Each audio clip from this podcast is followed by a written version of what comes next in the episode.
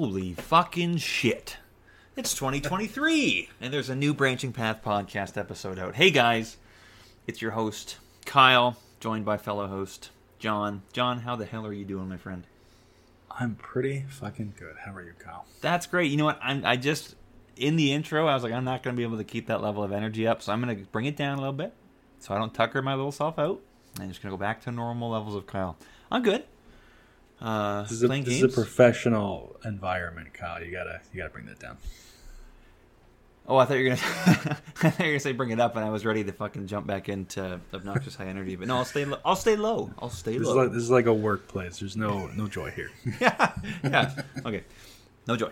Um, we got lots of games to talk about today since we haven't done one of these in a while. We've been, we've been playing a bunch. Um, yeah, I think today's going to be basically just a kind of freewheeling chat about a bunch of games we've been into. I'll have lots of thoughts on uh, Chained Echoes, which I can't wait to talk about. Um, and I think we'll just kind of kick it off there. John, I want you to start. What do you want to chat about first? Okay, uh, I think I'll just jump right into Signalis. Hmm. Um, so played this probably when was this at last updated? My my notes on this game were updated uh, November fifteenth, so it's been a while now. Uh, but you know how branching path podcast works. Very upon the the whimsies of two men who do other things. Exactly. um, so I'll start with the gripes here. Well, first of all, I love this game. I had such a good time with it. Um. I took 17 pages of story notes. I decided to play completely blind uh, and just take as much as many notes as I could to try and work out the plot because it is pretty uh, pretty uh, esoteric, I guess. Okay, Uh, a, a bit of a, a bit of a mystery there. oh yeah, and and there's still so much room for interpretation by the end. Cool. Um, there are also Are you- multiple endings. I didn't want to go through the game three more times to see them, so after I finished, I just looked up the other endings. But Sure, sure, totally fair. um, you, you were going to ask me something? I was just gonna say, are you are you happy with the level of kind of post analysis interpretation, or do you wish there was a little bit more concreteness to the, the wrap up?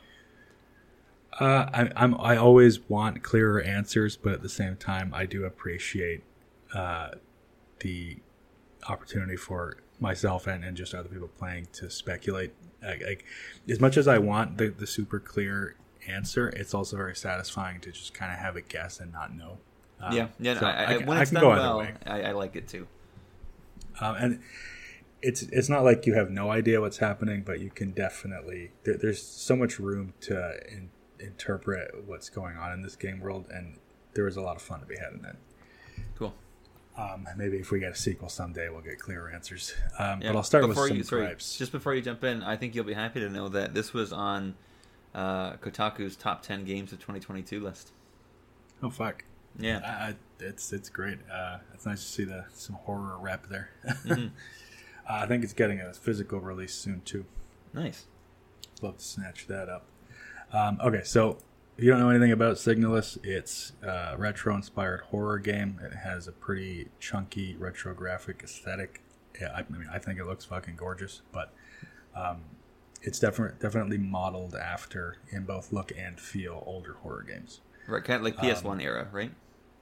Yeah, PS1 era, I would say very inspired by, but looks better than PS1 Yeah, era. yeah, yeah, yeah.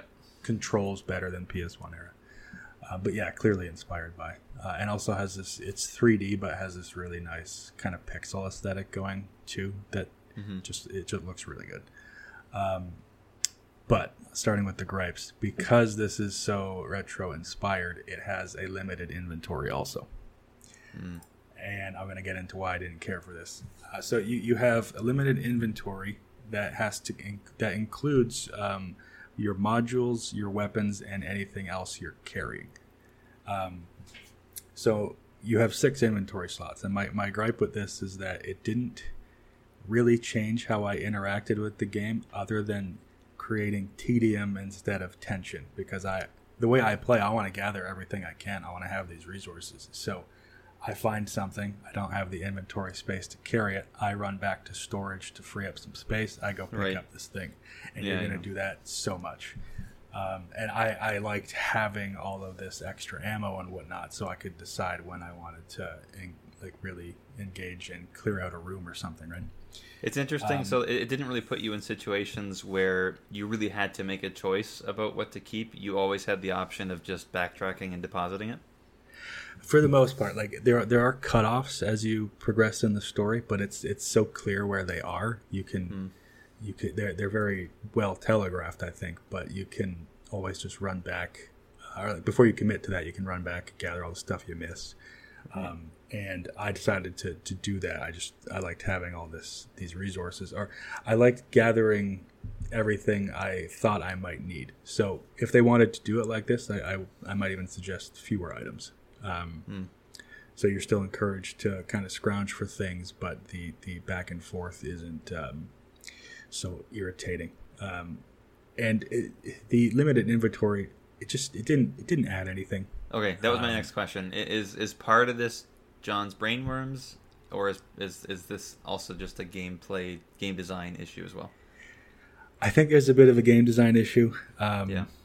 I, I just I don't think the limited inventory enhanced the game in any way. Yeah, fair enough. And, and if that's like that's the nail in the coffin for it, then right? If if because I would be the same way, John. I didn't mean to throw you under the bus there. Like if I have the option of getting you know materials or whatever, I'm gonna even if it makes me backtrack to to keep them, I'm gonna do it myself. Um, Right.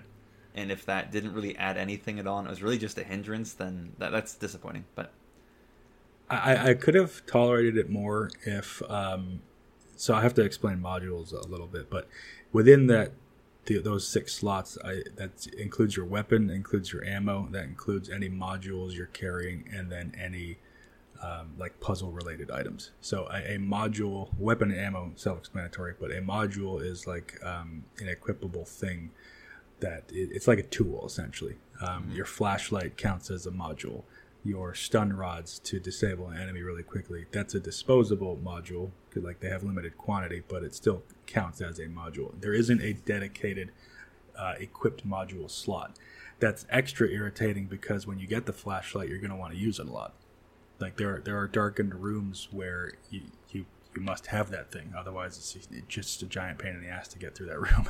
Yeah, I see. Um, so you if you didn't if you didn't carry it with you at the time because you you're like I'm sure I'm going to encounter some more puzzle things. I'm gonna you know I'm gonna free up this slot so I can grab more shit. Um, you're gonna have to run back to the box and grab your damn flashlight anyway. Yeah, that, that's frustrating. So little things like that. The game could be enhanced by not having that. Um, they also try to include it in the world lore by having. Uh, I won't, I'm not going to spoil any story story stuff for this, but um, you'll come across like a, a poster at some point in the game, and the the like poster art stuff and just the world building is phenomenal. But they try to make this part of the world by having something called the Rule of Six that applies to all of these entities in the game. Um, and I guess I appreciate it, but I still think it's kind of silly. yeah, fair enough. the rule of six. You can only have six things. Um, so yeah, limited inventory didn't add anything for me. Um, I think that's uh, uh, a uh, horror convention that could go away. Um, At the very least, have separate module and weapon slots. Like you'd still Yeah. have to make a decision to like what ammo am I going to carry? Am I going to carry a lot, or am I going to free up those slots and, and risk having to run more as I as I trek through this place? But as it is, I didn't. It didn't feel that way. It just felt irritating. yeah. How's the like combat and stuff? Uh, combat is pretty simple. Um, it's it's gun based, so you're it's it's like a, a kind of isometric, not isometric, um, kind of like a Zelda top down but angled view. Yeah, yeah, yeah. Um, and so with- within that view, you can pull up your gun and then pivot on the spot to aim with like a laser sight. Um, it's it's pretty simple combat. Uh, Simple doesn't mean bad. It's just it's not particularly. You don't have a dodge roll or anything like that. Right. Um, you know, you're just going to try and slowly outmaneuver these things and, and pick them apart when you can. Um, it's kind of like classic Resident Evil in that some enemies will revive if you don't properly like properly like finish them off and Okay. finishing them off like Resident Evil. Uh, if you remember from that game, you have to have like oil and the lighter so you can burn the zombie. Mm, Um, and here there are other consumable things that you have to decide when to spend. I liked the tension there okay, cool. uh, and and the the kind of you have to decide which paths you're going to clear out for yourself Yeah, to make yeah, yeah. going back and forth um, in some areas easier. So it's simple, but I think it works. Um, and the focus is on the the world atmosphere and like the tension created there. So I, I like that combat doesn't really get in the way of that. Nice. That's good. Um, Um, other gripes here: non-boss enemy designs are mostly forgettable. Um, I don't have much to say on that. They're just not that interesting. okay. um, they're pretty, pretty. Um, I don't know, like flavorless horror monsters, I guess. Yeah. It's no. Um, It's no Goomba. Let's say. yeah, there you go. the uh, horror Goomba. Um, on PC, I, I bought the game twice. Once on Steam and uh, once on Switch, and I have issues, some issues with both. On PC, the reason, I, the whole reason I bought Switch is because of this issue. I ran into a lot of control issues that just were, it was souring the experience, and I didn't want that to stop me from finishing the game. Um, but I couldn't even start the game without alt tabbing out of the game first to stop it from reading some phantom input from being held down uh, because you, you hold down the uh, one of the controller buttons in order to switch like save profiles Mm-hmm. and it was reading that button being held down every single time Weird. so i would have to alt tab to like clear that it was, it was a huge pain in the ass Yeah. um, did you did you like so look into that? Was that is that a common issue for people? uh, that, yeah, i looked into it because that's how I, figured out you have to alt tab to clear that thing Oh, Um, okay. I see. But yeah, people were experiencing that. It might have been patched by now because it's Yeah. been a few months, but yeah, it annoyed me, so I just bought it on Switch. Switch played really well. Um, there's a, a couple of actually there's there's one recurring small issue that got in the way in like very minor ways, but I'll just list it here anyway. Um, doors feel a little bit a little bit more delayed before they open, um, and doors open. Um, when you approach a door, you're waiting for a prompt to appear, and then you hit the button, and the door slides open, right? Um, but when you're running from an enemy, if there's a delay there, you, that you can take a hit, um, and it, it felt a lot snappier on PC.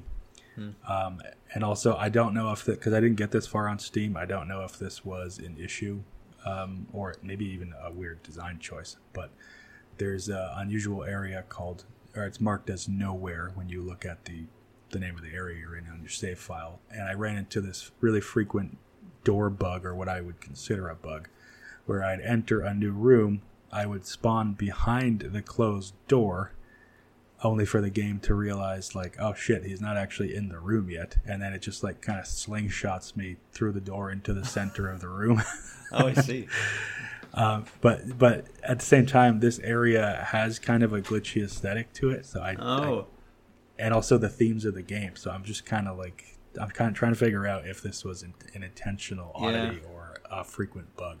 Um, I have a hard time believing it was intentional uh, because I have a or what am I trying to say? Uh, it's possible it was intentional because I have a hard time believing that a team with that kind of uh, attention to detail would would miss that during their testing. But Mhm. and it does it would kind of fit the the themes of the game, but it was annoying because you would you would get slingshot into like a group of enemies. yeah, fair enough. So, so like, it didn't ah, feel like an intentional glitch thing necessarily.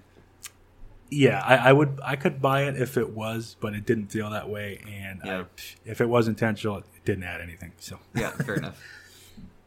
uh, that's it for gripes. I'm gonna get into some shit I really liked. Um, I like that enemies weren't overly spongy, like they weren't Resident Evil remake bullet sponges. hmm Um, and one of my notes here is just pay attention, Resident Evil. Um, they felt good to me overall. Uh, the placements and their uh, movement abilities and whatnot. It felt like I always had the tools to deal with what the game was throwing at me. Awesome. Because the, the the main decision making process they want you to go through is whether or not you're going to spend resources to make this easier next time. And I, I think they did a really good job with that. Um, I liked making the choice to deal with enemies reviving versus using those resources to, to get rid of them. Um, I thought that felt great. Uh, the available weapons were pretty simple, but they did fit the game, and I thought they felt pretty good. Yeah, good Uh, good also, variability among there's a or, or what?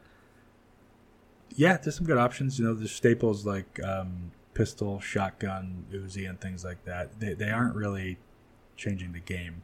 Um, what am I trying to say? Um, they felt good. The designs were cool, but they weren't like super unique to this game. Right. Okay. But there is a revolver, and that's automatically the best weapon.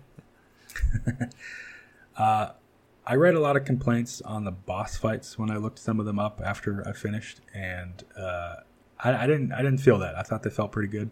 Okay. There aren't a lot of bosses. They're not overused. Uh, there's there's very few bosses actually, um, and I thought they were interesting.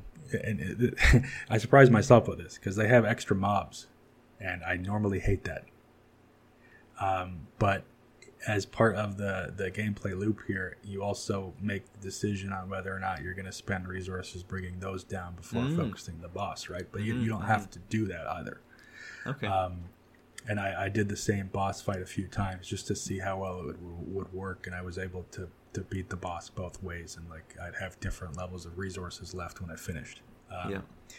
and it, it, was, it was cool. I thought they were fine, and they aren't overused. Um, aside from the the bugs I talked about in the gripe section, there I didn't encounter anything else, which was awesome. So it's a pretty stable game. Nice. Um, I have a note here that just says I had to bring the puzzle solving part of my brain out of retirement for this game. like I had to think about some of these pretty hard, but none Oh, yeah? of them felt none of them felt unfair or, or overly obtuse. So I thought that Yeah. was pretty good. That's good. And then they didn't leave you so frustrated that you stopped playing for a while or anything like that. Ah, no. Um, I thought they felt really good. Um, Did I, you know, I'd actually- use my phone sometimes to take a screenshot, so I wouldn't have to run Okay. back between rooms Okay. so often. Um, actually, I will. I'll raise one more complaint here, um, specifically about this. There is a module in here that lets you take photos, essentially.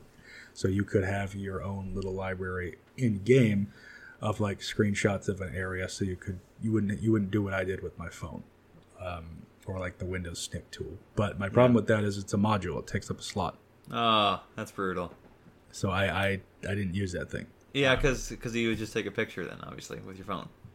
Yeah, it's it's uh, it just feeds into the the annoyance of the inventory and not having Yeah. an equipped slot. Um, yeah, because that's that a that's a good something we've always talked about is have as much in your game, you know, have as many tools in your game as possible, so that people don't feel the need to go to a wiki or something, right? Or or to kind of break immersion and use some sort of outside tool to make something easier. So in this case, that would be that taking Exactly. photos in the game and then keeping that in the game. But they they ruined that for themselves by making it take up a slot. So then, of course, you're not going to bring it because you have another option. That's too bad. That, it's, it's cool they included it, but they they shot themselves in the foot, unfortunately.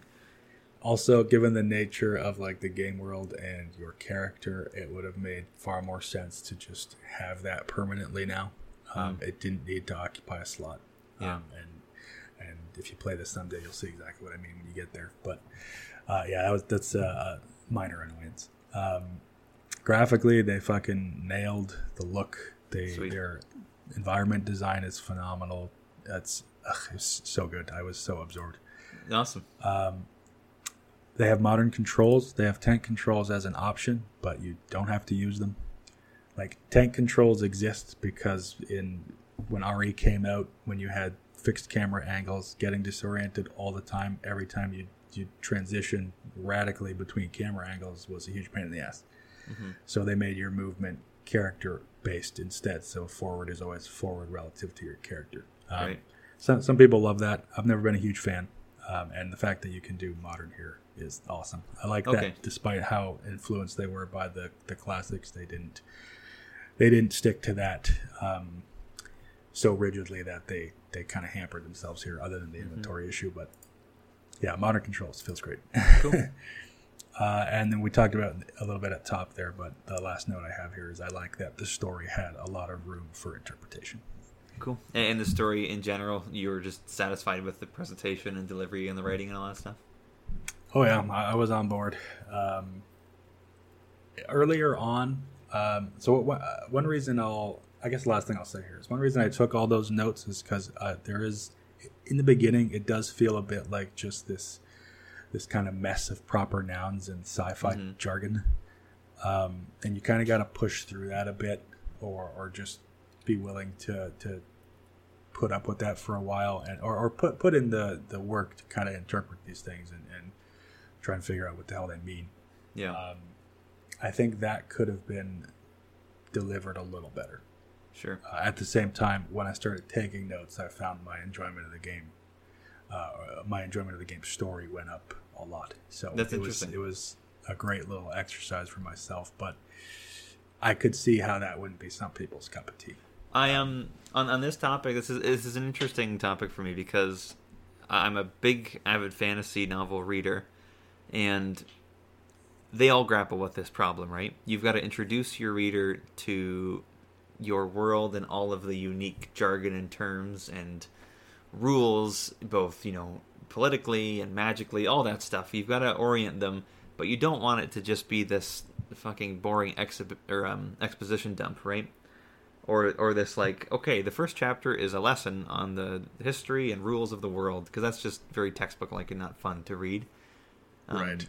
so i feel like i'm pretty accustomed to to that approach where they have they, they kind of you know there's options obviously. I think some authors that i've read will do a bit more of a heavy-handed exposition let's get this out of the way right at the top so that you don't have any questions anymore. And I don't tend to like that style nearly as much as I like being kind of left to have those words hang in the air without me understanding what the fuck they mean, but with me clearly understanding that I'm to do my best to kind of remember those pieces of the puzzle, and then they'll give me the the keys later to kind of find where they go and, and fit it all together. When that's done well, Right. when it's presented like that piecemeal, but you get to start putting it together yourself and building the world in your mind uh, that way. When it's done well, I think it's it's actually really rewarding. But it, it- again, it can be pretty overwhelming, especially if it, like you know you, we could easily do a reductio ad absurdum where we made fun of this and just had like you know 10 minutes of an intro sequence that was nothing but proper nouns and jargon that just literally made no sense. And that would just be Yeah, right. inarguably pretty bad. So um anyways yeah that, that's a tough thing to accomplish. But in, in in how long do you think you felt before sorry how long did it take before you felt like you kind of had your bearings do you think Um, it's it's kind of hard to recall after a few months of not playing. Um, but I, I just started taking notes on every little thing I thought would matter, and and relied on the game to help me get some context later. That didn't Yeah. always happen, uh, and I I wanted to make a quick comment on what you just said um, uh, about that style of delivering a story. When um, I, I, I do I appreciate that too. I like that um, if it's if it's well written and the author is trusting you to pick up the context through the Yeah. rest of the clues and whatnot they give you. When that works, I, I really like that. Um, it didn't always work here. Um, I, I'd say I'm trying to remember my playtime with this game now. Um, I think I think it was over 15 hours, and I'd say maybe a few hours in before you really start to get any grasp on what on what's going on beyond Yeah. like the real surface level stuff. But don't quote me on that. It's it's been Sure. uh, months now. It's kind of hard to remember. yeah. An, an example I'd give of, of of this that that for me worked really well, but I've talked to a few other people for whom it didn't work nearly as well. So I think there's just some degree of taste here as well. But um, right. the the book Way of Kings by Brandon Sanderson, the very first prologue chapter is Awesome book. Like it's an awesome book. Like two and a half pages. It's, it's a really really short one. And it is extremely disorienting and it's meant to be. Like it throws you into this Oh, right I know middle exactly the section you're talking right at the end yeah right at the end of what was clearly just some big action scene. Um, there are like four or five named characters or maybe they're not named in that scene i don't remember but four or five characters you don't know who they are uh, they're talking about this really weird esoteric stuff they're doing really weird things that without any context don't make any sense yet. But for me i found it super compelling because he wrote it well and it was interesting. And right away it set up this cool mystery of what the hell was all that stuff? Like i, I can't wait to find out what that means. And he he did it in a I think a tasteful way in that it's super dense for those two pages, and then he says, "Okay, forget about all that for now." And I think he's kind of hoping you will forget about it to some degree. We're going to jump Right. into the characters you're going to spend the most time with now, and we will slowly pick apart and tease apart that kind of intro thing that you saw, and you'll start remembering, "Oh, that's like that thing from back before." So you know, a, a type of foreshadowing, I guess, but also I just I like sometimes that really abrupt introduction to a fantasy world. Again, if it, if it's done well. So, but but again, I've talked to people who who just find that kind of thing annoying and heavy-handed and obnoxious and not fun. So, I think each you have to be in a mood for it. Like when, because I'm I'm also not always in the mood to play a game like this, right? right, Um, that requires like that level of of I guess engagement engagement or even critical thinking. I guess yeah, yeah, yeah. to to get through this and and pick out the whatever meaning I can get from it. But yeah, I, I, I agree. I really like when something like that is set up and you're you're trusted to make those realizations later. And also you have to kind of trust the storyteller to give you the right info mm-hmm. so that you can make that connection. And when it works, it's fucking awesome. Yeah, but you're right. Do you, you also do have to kind of put the effort in, right? And I, I can see some people just not wanting to do that. Maybe they're Yeah, like, today I didn't want to have to remember the term falsi and lassie and keep that in my head. This is in reference to something else. This is not in reference to Wakings. upcoming upcoming uh, shit fest there. Yeah, Um, yeah, so I guess the final thing I'd say about Signalis is I really liked it, uh, and I think people definitely play it. And when you decide to play it, do it when you're in the mood to to take notes and, and engage that way. And I think you'll get the most out of it. cool, awesome. Yeah, that's great. I, again, it, it's on my list. I'll have to have to give it a try at some point. Um, cool.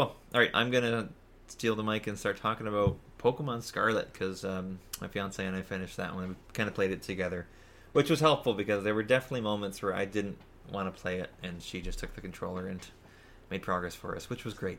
Um, Nice. which is to say, I loved it. It was the best game ever. Um, it was pretty middling. Like it wasn't terrible. You know, I think we had something like fifty hours, maybe a little bit longer, maybe a little less.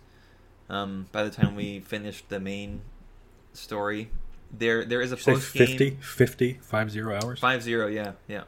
That's actually pretty good. Oh yeah, it's a good chunk of time. Um, again, we, we we could have butt rushed it and done it faster, but that was with a fair bit of exploration and catching every new Pokemon we found and looking for new Pokemon, that kind of thing, right? Trying to fill out the Pokedex and all that jazz. Right. Um, which we'll get to in a minute, but I think is actually a fundamental problem with the game, the games, you know, for the last couple decades even. So, open world, like a proper open world, the first time they've done that. Um, let's start with the technical issues. This game is unforgivably buggy and shitty looking. It looks terrible. I can't believe they got away with shipping it like this. Forgive my political metaphor here, but it's it reminds me very much. I, won't. I'm not going to belabor this for long, but it reminds me very much of Donald Trump and how he would do something insane and crazy that had never been done before, and it's like, oh my god, that's so outside the pale. But then we'd all just get used to it, and then he'd just go and do another crazy thing, and the bar kept getting lower and lower, right? right. This this reminded me very much of that, where it was like, oh my god, how could a AAA studio from like one of the richest companies, game companies in Japan, put out such a shitty product, technically speaking? We all, you know, yelled about it for a couple days and then moved on and just bought it and played it anyways. And now, you know, if they did it again, who cares? Like, I, I honestly don't see them paying the price for this at all. But it's insane how normal that's become. yeah, it, it looks again, and this is this is a big old rich studio. I the, this Pokemon, it's the it's the mainline Pokemon game. You would expect it to at least look good. Um, and like I'd say Pokemon Sword, like since they jumped to the Switch, and maybe this is part of the reason. I don't know. I have a hard time excusing this because the game developers they're experienced. I would expect them to be able to switch from you know 3DS to Switch and and make a good looking game that runs well because the Switch isn't exactly new hardware. Anyways, anyways, the the 3DS games and stuff they look really good. Like Sun and Moon, I guess the last ones on handhelds before they jumped to Switch with Sword and uh, Shield look great. The animations and models are awesome. Like I've got no complaints at all about those games. So it's really just since they jumped to, to console where they've kind of shit the bed. Um, and yeah, so so the game is a technical disaster. Holy shit, what the fuck? So that's out of the way. Um, fundamentally, Pokemon just is not an interesting series anymore. I can still get excited about like new Pokemon designs. I can I can still find joy in all that stuff and seeing what the new roster is. So there's some value there. Um, but in practice, playing the game, they they really, despite it being open world, have added nothing to the formula to make it more compelling.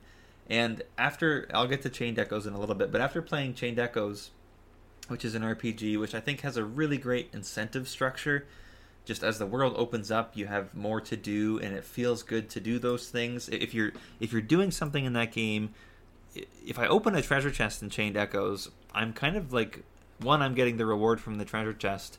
Two, I'm I'm working towards kind of a passive other goal, which I won't go into right now. Um, the feedback loop is, is excellent it's something as simple as just opening a treasure chest can be more than just getting you know the, the healing item which is which was brilliant in my opinion pokemon's incentive is just to kind of get new pokemon for the sake of getting new pokemon. Right. and beat the gym badges for the sake of getting the next gym badge so you can get the next gym badge and then eventually beat the game. The the reward of you know story and stuff like that that's a joke. The story in the game's a fucking joke. Like it's pathetic in my opinion. I, I think it was so uninteresting. I just have nothing to say about it other than that. I'm not going to go into it. The story was was paper thin. Didn't care. Before before um, we move on from that has there ever been an interesting pokemon story?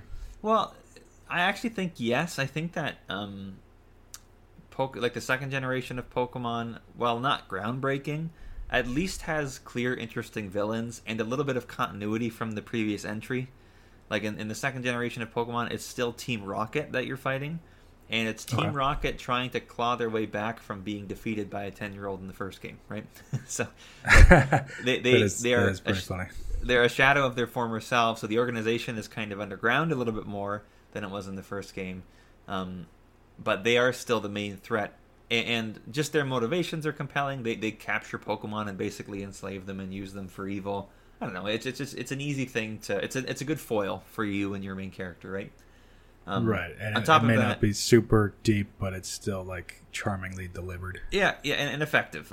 I guess the word I would just use is it's it's effective. Um, again, I don't need some super deep. I would actually say this as I've gotten older. I, I less and less require some crazy ingenuity and uniqueness to a story. Right. I just want compelling. Well, Pokemon doesn't satisfy this, but compelling characters is something obviously I enjoy, um, and a competent plot and and like tonal consistency. Those are probably my three main things. Um, when when people this story is getting really off track now with storytelling, but I remember when we watched the first Avatar back when I was a teenager. You guys probably been in your early twenties, I guess, or maybe late teenager. But um, Avatar, the the James Cameron film, we had a really good time. I think we enjoyed it quite a bit in the theater, and I remember leaving the theater and thinking, "Oh, that was a that was a good film. It was a competent film. I, I cared about those characters and their struggle." And I went to school the next week or whatever, and what I'd hear all the contrarians saying, and, and again, if they didn't like the movie, fair enough. I'm not going to say you can't like the first Avatar. It's not amazing by any means, but they would always they were griping a lot about this talking point that it was basically just the story of Pocahontas retold. I think that's a bit reductive as well, but I, I kind of see the similarities. But for me, I just don't really care about similarities to an already existing story. Is if I care about your characters and I care about their struggle, I'm probably going to be a happy enough man. Um, and then there's probably yeah, a level of I don't, I don't think everything, not every story has to be not even no story will ever be like that, that's exactly original. Exactly right. No story at this point, honestly, can be 100% original because there are so many stories and humans only have so many ranges of emotions, right? Yeah, it's uh, it's I agree. It's fine to uh, retread some ground and just retell it your way, but just make it interesting. yeah. So, anyways, sorry, got a bit off track there. So I, I think Pokemon the second generation has a pretty has probably the best setup and, and, and world for for your journey and stuff. Um, so, but but you're right. This, the series definitely is not known for its its compelling story, uh, which is a problem, though, right? They could make an effort there to actually write a a through narrative that's interesting. Um, but they don't. They they definitely. I don't think they even are really trying. To be honest with you, like it's really, you know, back of a napkin stuff as far as story and, and plot development goes. So right. I, I, have not played a Pokemon in a long time, so I'm I'm, I'm very curious on because you, you've played all of them, haven't you? No, well, Sword and Shield, Arceus, this latest one. yeah. I so I, I fell off in the middle generation, so I didn't really play um, Diamond and Pearl. That's fourth gen when they came out. So I was a teenager then, and I was kind of I, I bought them. I remember I bought it for the DS, the, the original Fat DS, and Okay. I remember thinking at the time, I don't like these Pokemon designs, and the game just didn't didn't hold me. Um, and then I also skipped five, which was black and white. So I kind of missed two generations there, and then I came back for X and Y on the DS. But by Okay. then, the series had gone full baby mode and was like X and Y was so like it played itself. There was there was no risk of you not finishing that game for lack of planning and skill. Like it's just so easy. Um, Shit. and again, story wise, not not interesting in my opinion. Right. Um, All right, I'm gonna stop distracting you. no, it's okay. That's okay. Ask ask away, but inter- like interrupt as much as you want. Anyways, so, uh, Scarlet and Violet, I think, is especially weak in its story, though. Um, this is partially the open world. It's it's really easy to screw up the the pacing in an open world game. This is an issue with every open world game. You can fucking take an axe to the pacing that they're trying to set up because you decided to go fuck off and do your own thing for a while, right? Definitely. like, like imagine imagine you were reading a book or watching a movie and they carefully crafted this plot and the pacing but you had the option to at some point be like oh there's a shiny thing over there i'm going to spend two hours of this movie making my characters go investigate that and at the end maybe not even have a good reward and then i'll come back to the story like you lose all of that that momentum right I was like um, when you. I can't think of an example off the top of my head, but in, in most RPGs, there's cutoff points before some big event, right? yeah But you can always like go right up to the line and be like, "Ah, you know what? I forgot to deliver this cheese uh, and check off that fetch quest. I'll be right back." yeah well especially when the stakes are really high right it's like yeah, like you guys just keep fighting. Yeah I'm gonna wander away for like ten hours, do some side content. I'll come back later. yeah, es- again, especially when it's it's a time sensitive high stakes thing. Like they've got this big weapon that's going to destroy the world. We have to get there as soon as possible. Oh, but I have ten side quests to wrap up. So You know, it's FF7 with the, and I love that game, but meteors hanging in the sky, and it's like, you know what? I didn't finish the gold saucer. I'll be right back. yeah, you go play you go play mini games. Yeah, even better. I'm gonna go snowboard. Yeah. Now I will say. So again, in those games though, usually there's only so much that you can do before you kind of don't have anything else to do, and so progress the story just as a matter of I've done everything else, right? right. Um, plus, I do think in RPGs, their scope, like their big scope, tends to make the story beats kind of sit with you differently, anyways. Does that make sense? Yeah, sense? I'm also being, I'm also being like kind of, uh, I'm oversimplifying it. Like in in the FF7 example, meteor hanging in the sky changes the tone of the whole game. The skybox Right. has changed. The overworld music has changed, and and that depressive atmosphere is everywhere. Like I, I'm I'm joking about it, but like being able to go off and finish things before you go deal with that, I I think it honestly makes sense in that case. Um, Right. But I, I see where you're going with the open world stuff because um, in an open world example, you probably wouldn't have changes that significant. There'd be like a zone where meteors visible, and then you can warp back to the beginning, and it's like nothing ever happened. yeah, yeah, yeah, exactly. Um, but so the problem though in Pokemon is the open world is the only interesting thing about the game. So just exploring the landscape and running into Pokemon you haven't seen before, especially if it's a Pokemon you have an affinity for and you want to catch it, that's fun Right. and it's pretty organic. And the Pokemon are typically fairly well thought out as to what environments they are in that kind of makes sense with their design and stuff like that. So the water Pokemon obviously will be in like beaches and, and lakes and stuff like that. The mountain ones will be in like a rocky area. So that's cool. Like that organic ecosystem aspect of it is new and, and interesting. Um, they'll often have like uh, herds of certain Pokemon too, like Tauros, for example, travel in these little herds, and it's just it's neat to see that again. The kind of ecology piece of Pokemon makes they the world do feel, move in herds. yeah, makes the world feel a bit more alive. The issue then, of course, is that there's like ridiculous popping, and you know it looks terrible and runs terrible, so it kind of undercuts that strong aspect of the game. But It's shocking to me that that's still the case when Nintendo could go. I don't know where Monolith's office is, but I'm uh, they're owned by Nintendo, and these are the Xenoblade people. soon- right, right, And not only that, the uh, the team that did Breath of the Wild, like I gotta assume this this Pokemon team has access to some of that expertise. I think it's it's, it's a good indication though that they do not work together, right? Like there's no sharing of resources or knowledge. It seems like it, yeah. They're like their own no, siloed projects and they do their own thing. It's like they didn't even fucking document it. yeah, I, it's, I, who knows? God only knows what kind of developmental um, mismanagement there was, but yeah, that, those are actually that's a, a good point too, John. I, want, I meant to mention there's no excuse for their open world, and people saying, "Oh, it's their first time doing open world, so of course there's going to be some you know hiccups." It's just lazy to excuse it for them when their contemporaries are doing it just fine on the Switch, no less. So it's also lazy because Nintendo, part of building up Nintendo's rep was being this trailblazing game dev company.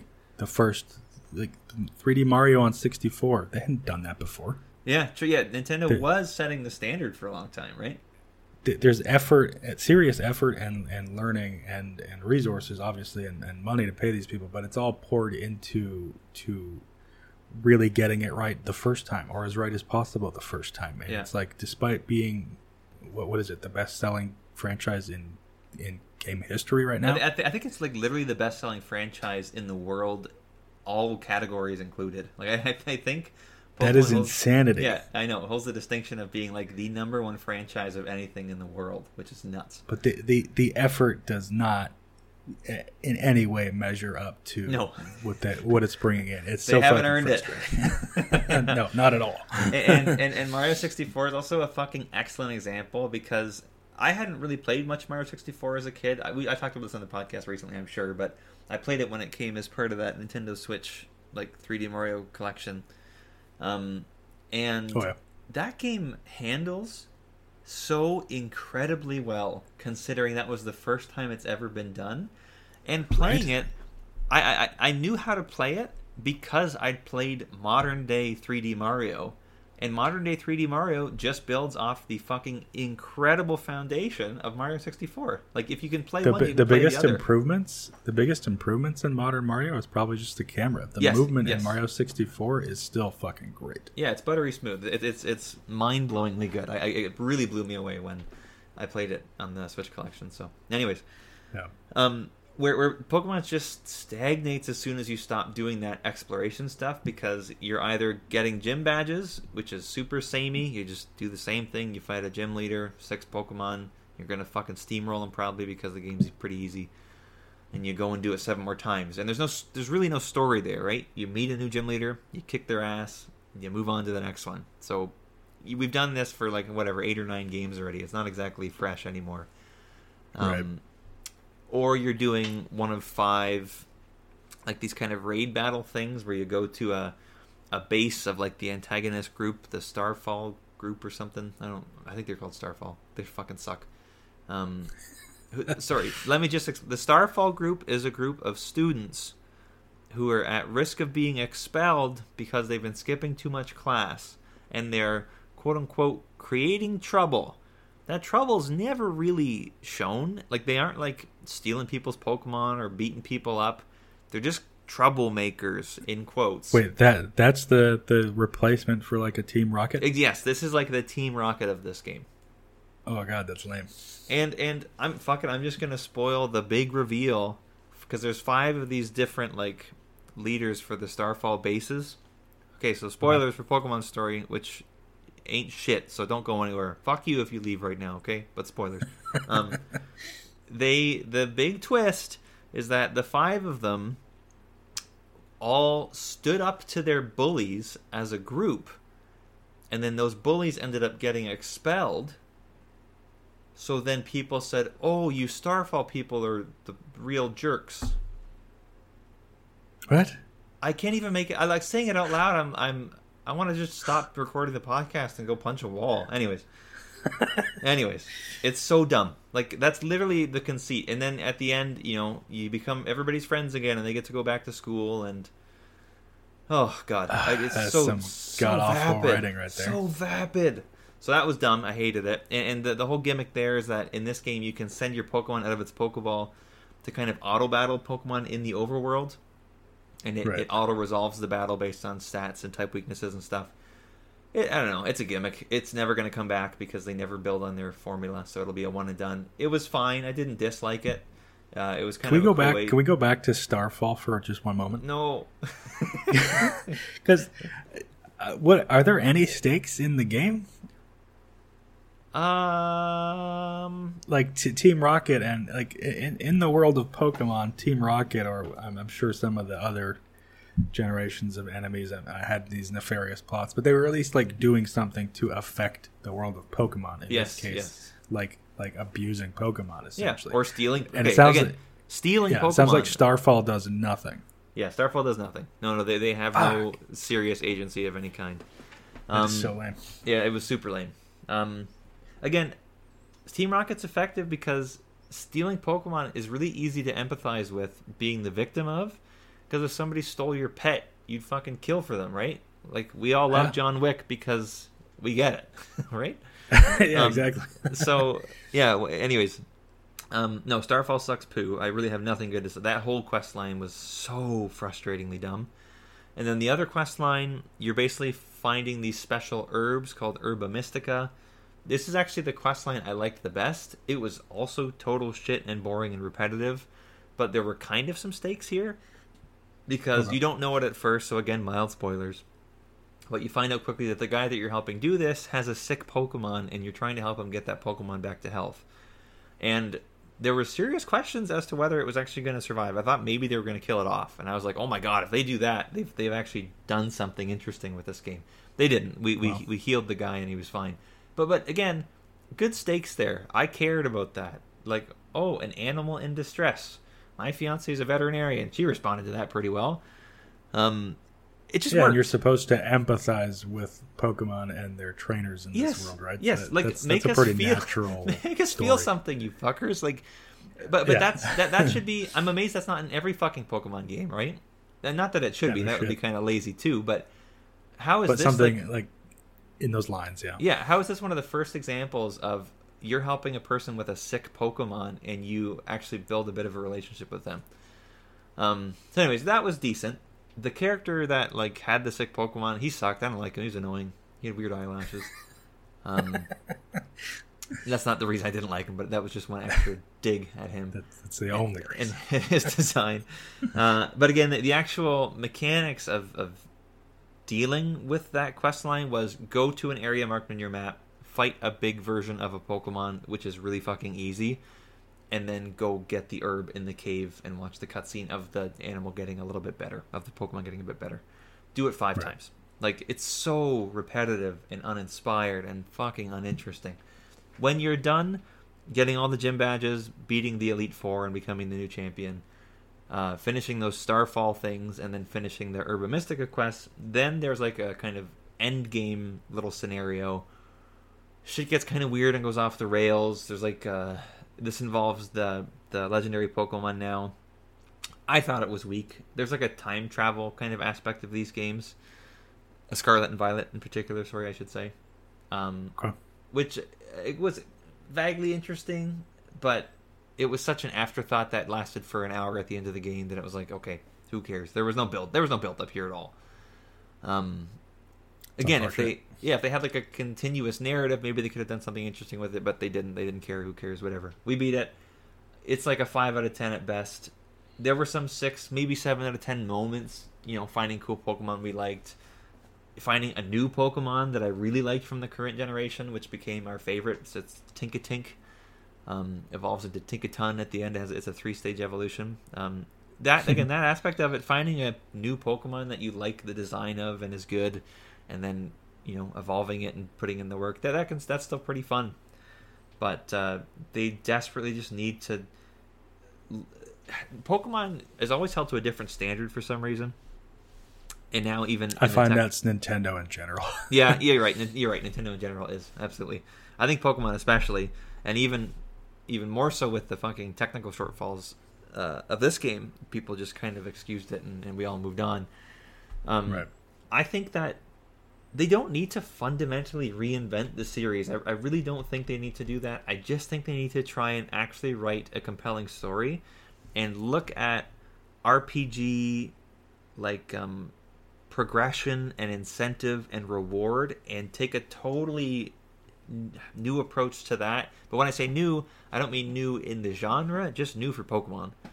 Um, Right. again, I'll talk about Chained Echoes in a bit, but it's convinced me that you do not need to reinvent the wheel. You just need to do the conventions that we know well and maybe put a couple fresh, you know, spins on them. Last thing I'll say, the other thing that's driving you in these games is completing the Pokedex.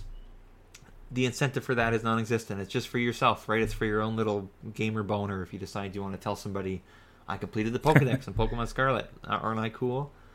the game itself gives you a couple rewards along the way when you like catch 100 catch 200 but those rewards were literally like 10 pokeballs i didn't give a fuck about that i wasn't that that sucks shit that's nothing By time by time you have 200 entries there, you can afford your own Pokemon. yeah well i can afford a million pokeballs like it literally was like almost worse than not giving me anything um and again when you do com- sucks. I don't I don't know for a fact for Scarlet, but just going based off of like every other Pokemon game, when you do complete the Pokedex, there's like a, a, a po- there's a credit scene like oh you beat the game, which is unique from the normal you beat the game credit scene. Okay. But again, that alone isn't really good incentive for me to catch in these in these cases over 400 unique Pokemon now, right? Like that, that gets kind of tedious, and doing it just for the sake of saying you did it is so weak. So I think that they need to take a, a look at that, right? What what fun progression system can we implement with catching Pokemon, or maybe you know, I'm just gonna say a random example that they don't necessarily need to, they shouldn't do, but there's like a Sure. whole town building aspect of the game, but you need to populate that town with Pokemon who are, you know, strong in those particular areas of rebuilding. So like you need a Machoke here to, to build houses, and you need a this Pokemon to do this. That Oh, would yeah. be a, a neat little incentive to actually having to catch certain Pokemon, right? As opposed to just It also it also fits in the world they pretend they've built. okay, yes, they've yes, built because like Pokemon are supposed to live uh alongside you and like be a big part of your life, and they they never fucking show that. okay so this that's a great point john so they they tried in pokemon um sword and shield to like you know it- it's always like lip service they pay lip service to this idea but they don't show it well but in pokemon sword and shield corviknight is this big night bird thing is really cool and they're like the taxi service in that game um Okay. now again, it's just shown as a little loading screen icon that a Corviknight is carrying a taxi, but the idea is cool. Why the hell in an open world Pokemon game are they not showing like Machoke's building houses or like again all these Pokemon they've they've designed that should be integrated into kind of human society. It'd be amazing. That'd Yeah. be really cool. Some some world building there, right? But they they don't They've that. they've really let down the potential of the, Yes. the premise. Thank you. Um, they Thank have you. not they have not lived up to it. And I wanted to come back to the Pokedex for a second because the whole incentive structure of Pokemon is to get new cool Pokemon and raise your Pokemon. It's it's laughable to me that when the core thing is catching Pokemon, the reward for catching Pokemon is so mediocre. yeah. Well, again, their their like you, reward is you get you should be getting things that help fucking uh, kind of ch- i'm gonna talk about ease soon in, in my next game here but um, you find equipment in that game that changes the way you play the game a bit like Right. so- it should be some to me it should be something that substantial where uh, the way i approach the game it can can change now because i've i've caught these 200 pokemon right Sure. I, I um agreed. I, I I I think they wouldn't even necessarily have to make it so that I play the game differently, but just show me that this is having some sort of impact on the game world. Again, Sure. aside from just the checklist in my Pokedex, right? Right. Um, yeah, and and I think a big part of that would come down to storytelling and scope and like how they approached all of that. It all needs to work together, but uh, I don't know. The the you, you said it, and I'll repeat it. They, they just have not lived up to the potential, and where where catching Pokemon for the sake of it was maybe fun for a couple generations because of the novelty. Like we're so far past that at this point, in my humble opinion, of course. But according Anyways. to sales uh, i guess not yeah, I know that's the problem is we all buy them. So um, that's the end of a thirty-year-old uh, whinging about uh, a game for ten-year-olds. Um, this is actually sorry. One more thing I want to talk about.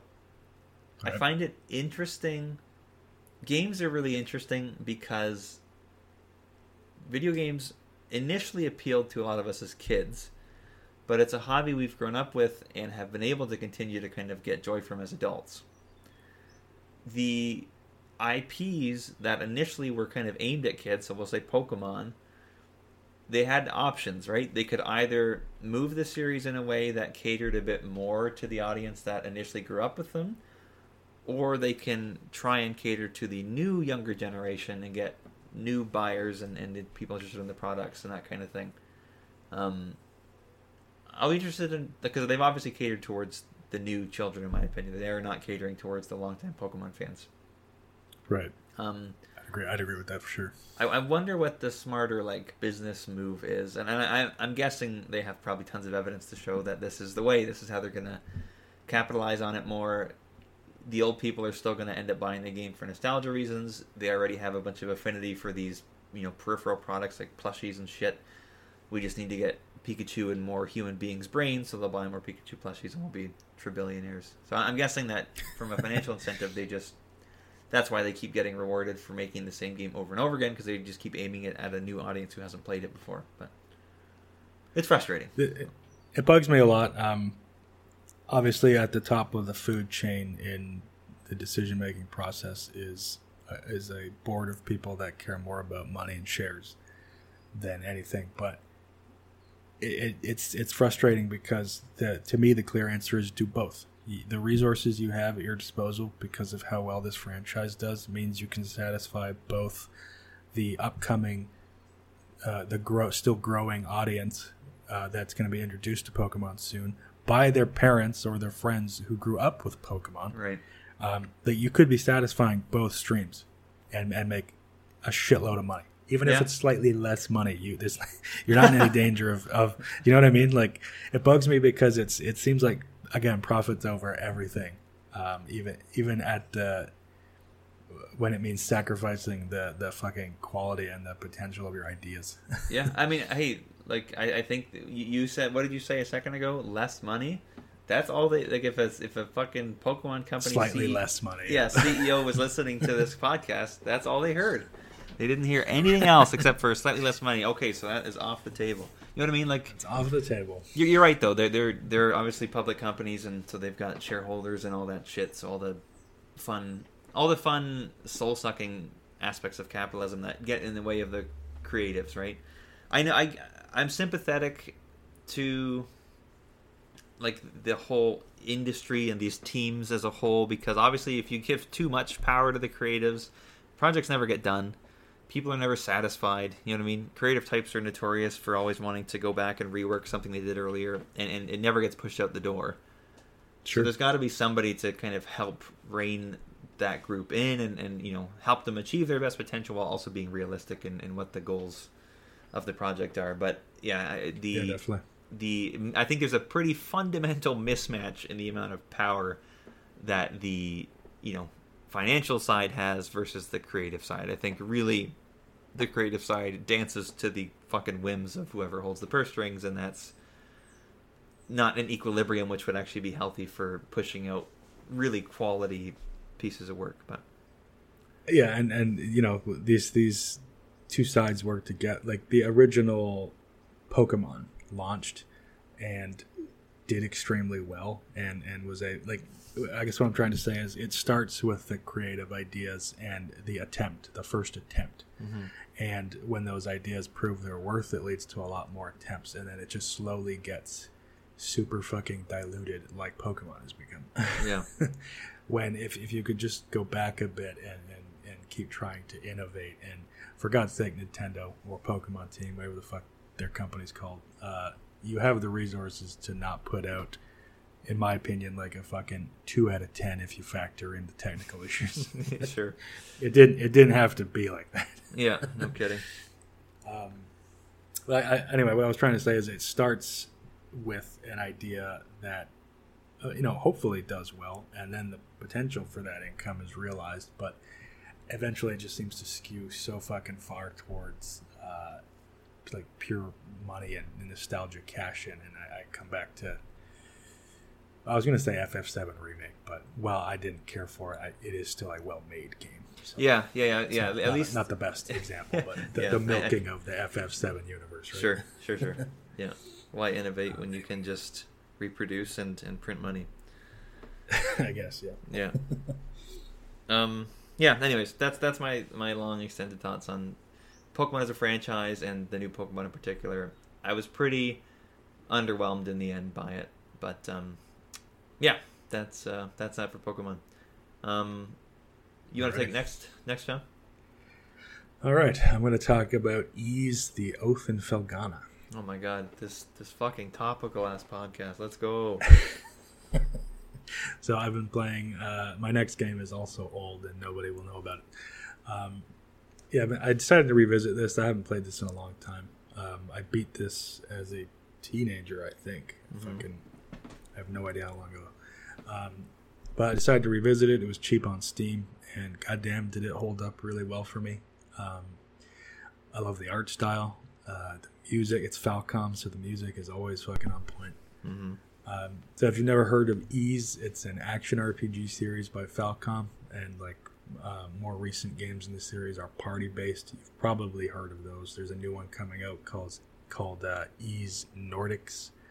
Um, that's going to star a younger version of Adol. He, Adol is the main character in like all of the Ys games. Yeah, he, he they Um, carry him over every time. He's always the protagonist, which is kind of neat. Yeah, it's it's the series is about like his adventures. He's pretty Yeah. much just an adventurer, and he gets himself into crazy scenarios, and you get to have some fun with it. Which is which is Um, honestly, a, I think, a really elegant, simple setup for for a Oh, series yeah. that Yeah, you can then reinvent pretty significantly entry to entry, right? Yeah, and he's always known as like uh, he's always identified by his like super red hair. Yeah. that's kind of his his running trait. And yeah, it's just this dude looking for adventure in life, and it's it's he's very it's simple setup, but it leads to cool, fun games. So. Um, the earliest games in the series had like an unusual bump combat system It's where you couldn't it, it sucks you couldn't so swing bad. your sword you had to walk into enemies at a specific angle so that your sword would actually hit them and it felt like shit Yeah, the, But- these are on like NES, like original Enter- Nintendo Entertainment System.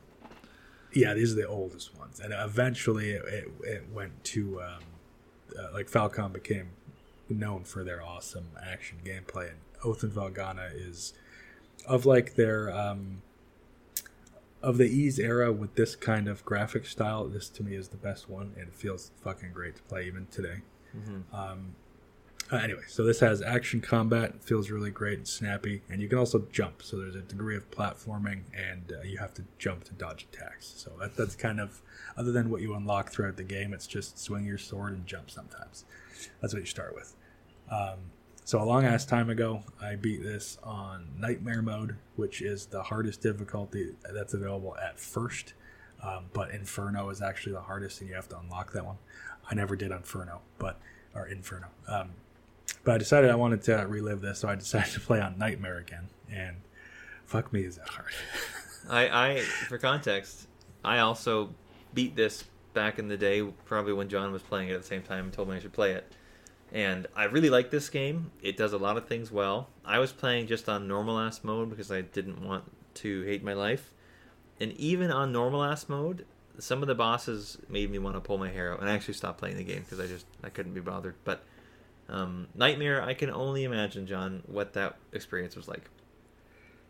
Well, I'm going to get into my overall opinion of the game. Is I still really like it, and despite playing on Nightmare, I still had a lot of fun. Mhm. And I'll get into to why and also a lot, some of the frustrations. But um, I'm still currently trying to beat the final boss. Uh, I'm at the final boss, and unlike most of the games, I'm, I'm trying not to quit right at the last fight. uh, which is a, a habit I have, I guess. Classic. Um, but it's, it's really tough, and I have some complaints about how it's tough in a second. Um, but yeah, I- made it to the final boss. I managed to get him down to uh, about a thousand HP out of a total of nine thousand. So I'm, I'm close, but I haven't tried in a few weeks. Um, that said, the the difficulty and the boss patterns um, in the higher difficulties because the boss patterns change when you when you go up in difficulty um, can be really frustrating. The tracking can be weird. Your ability to react and dodge to these things can feel really fucking tight and, and kind of, I want to say unpredictable, but unreliable at times. Um, and that gets extremely frustrating. At least until you unlock some of your extra abilities, and one in particular is the Earth bracelet. And that there's there's three elemental bracelets in the game, and th- this was the illusion I was making in when we were talking about Pokemon. I was alluding to this. Every time you get one, it, it really allows you to alter your approach. You get the fire bracelet, which gives you a ranged attack, which can be a lifesaver sometimes. You get the wind bracelet, which lets you stay in the air significantly longer, and without that, you're not going to beat some bosses.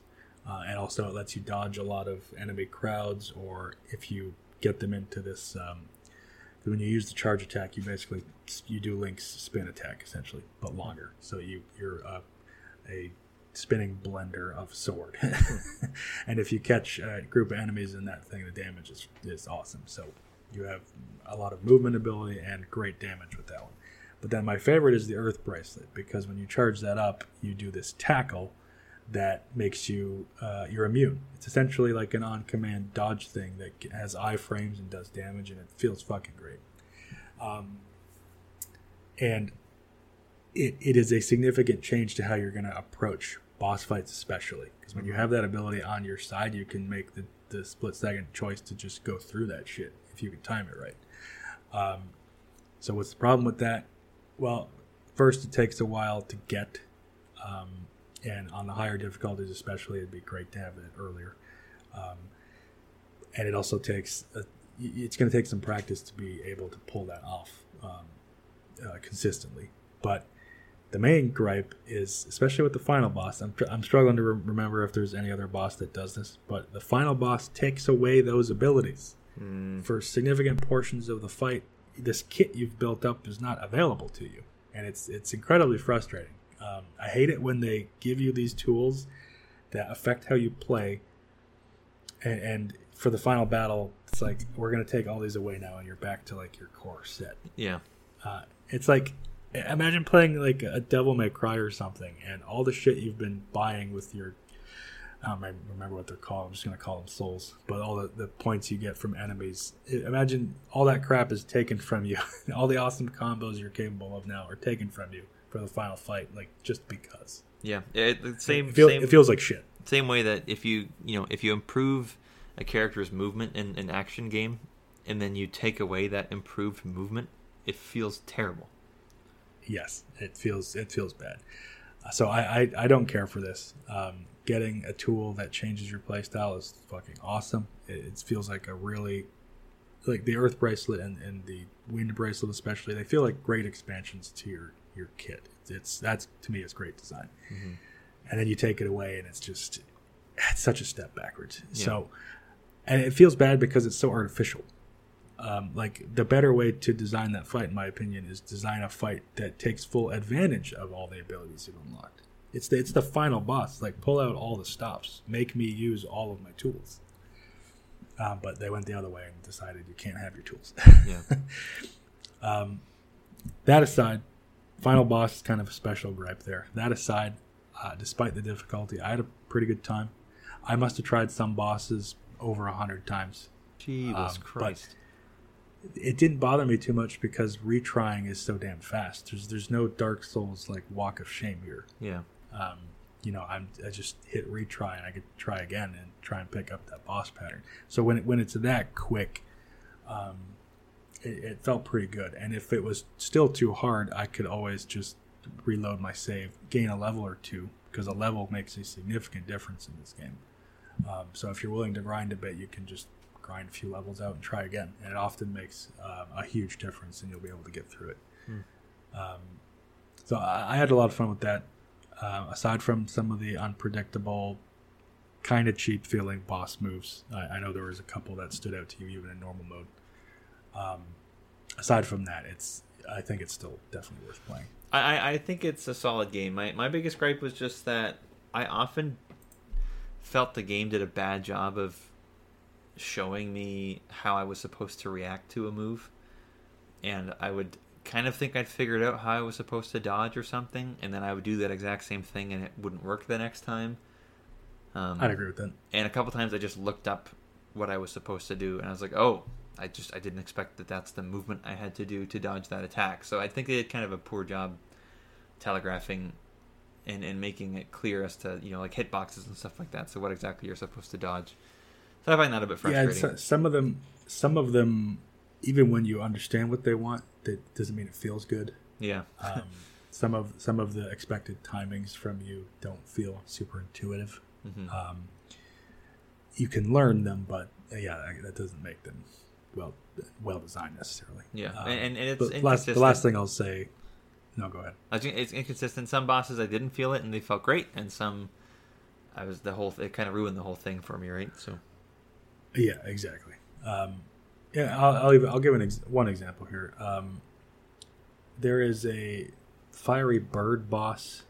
I can't recall the name, but uh, what it does is you're you're fighting in this like narrow uh, horizontal platform, and the bird will do some charge attack and hit the floor, and will flip over the platforms, so they'll be covered in spikes now. So the the whole gimmick of the fight is as the fight goes on, your space to move on can be reduced.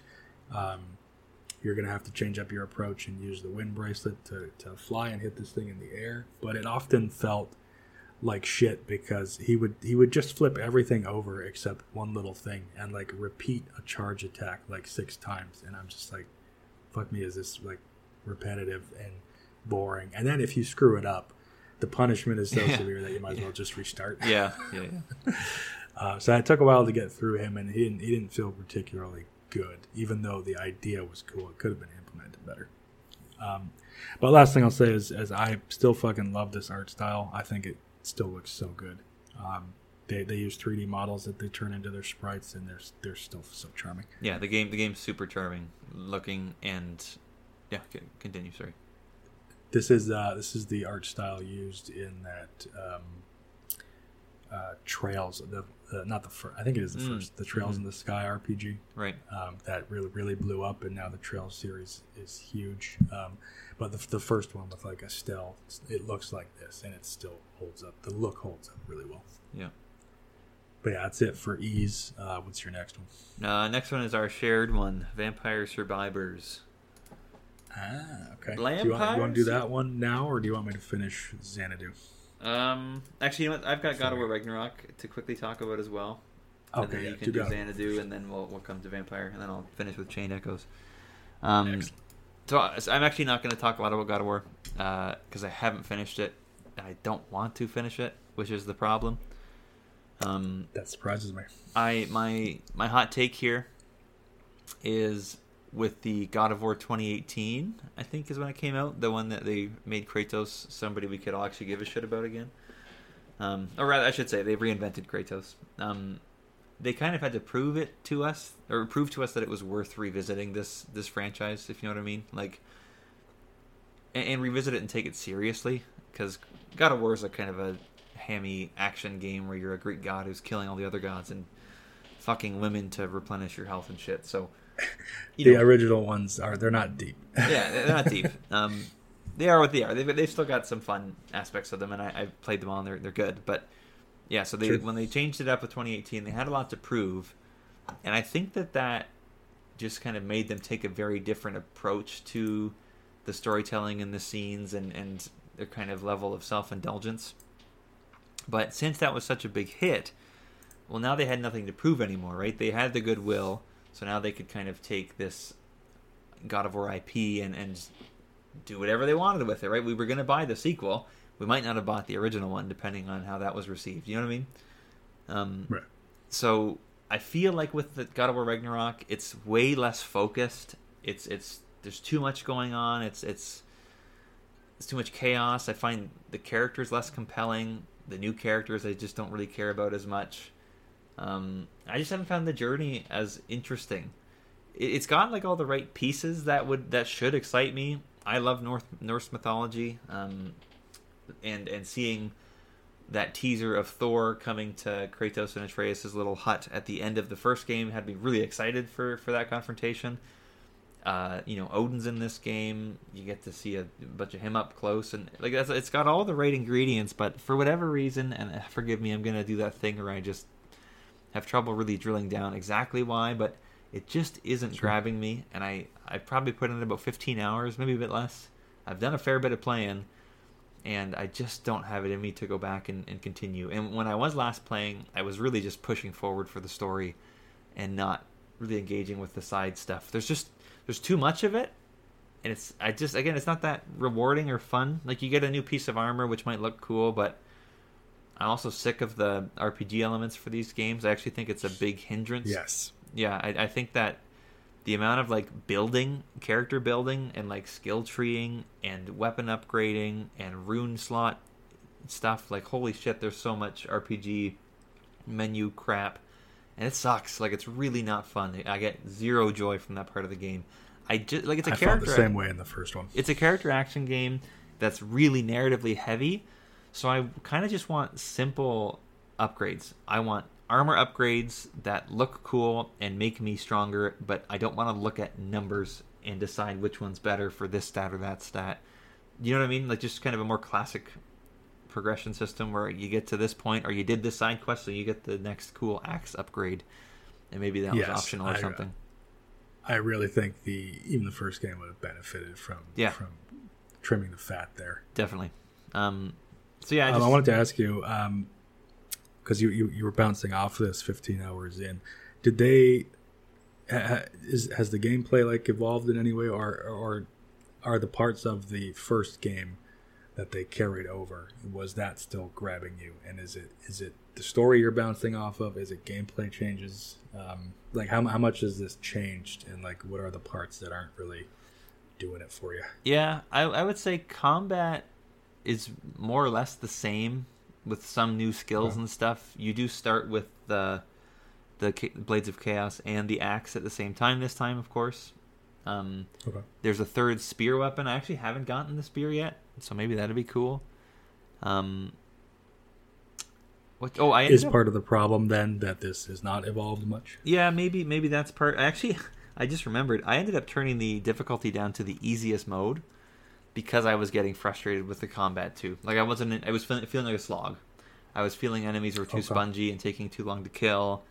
I had a couple encounters where I was just getting frustrated that it was giving me more trouble than I wanted it to, and I was obviously playing it in a mood where I wasn't really willing to engage with like the the mechanics of equipping certain skills and runes and armor to maybe make this encounter easier. I just didn't want to do any of that, right?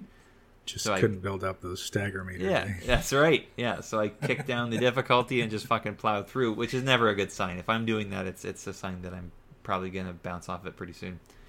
Um, Right.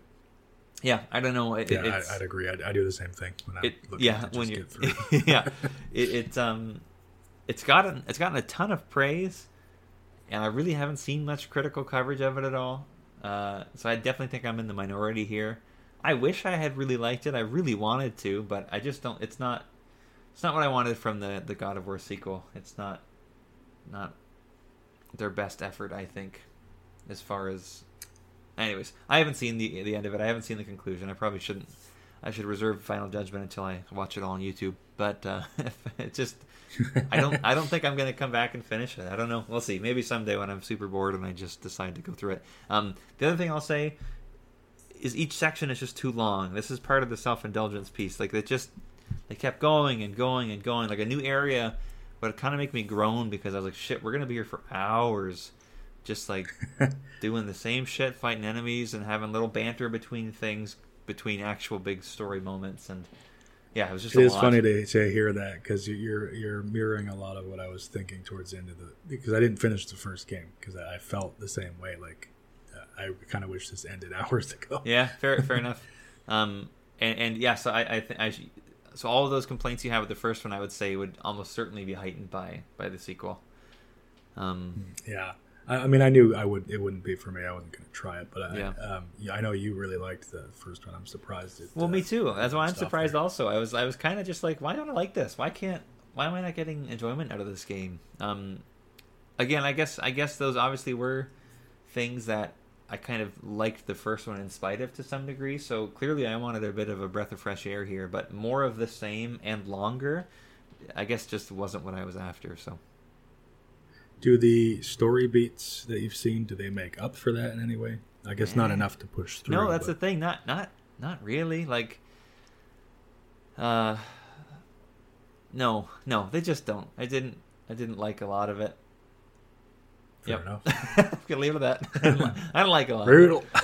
yeah. Anyways, but again, I'm definitely in the minority here. If you are a big fan of the first game, I definitely think this game is worth picking up and trying. Like, I don't think you even necessarily need to wait for a sale. Like, I, I think if you were a big fan of the first one, you'll probably like this one. I think that I'm unique in, in not enjoying it as much. Um, and it's, it's a very well made game. Like, it looks incredible. The the scenery, the like, the production values out of this world. Performances are all pretty good. I think there are a couple of weaker ones, but yeah, in general, like all that aspect of it is is totally up to snuff. So I said Yeah. this when we talked about the first one too. Like I was, I was so impressed with how good it looked. Like, Yeah. fuck me. yeah, they That they a pretty game. that team is team is talented as shit, and and I played on PS5, so yeah, it, it looked it looked awesome. So give them props for and, and again, good like good world design. It all it all like environment wise, creative, artistic team wise, great job. Kudos to them. Just uh yeah, the game as a package just let me down. So. There Anyways. You heard it here first. God of War Ragnarok is bad. Definitively bad game. If you like it, you're bad. So there you go. There we go. The, the branching path hot take.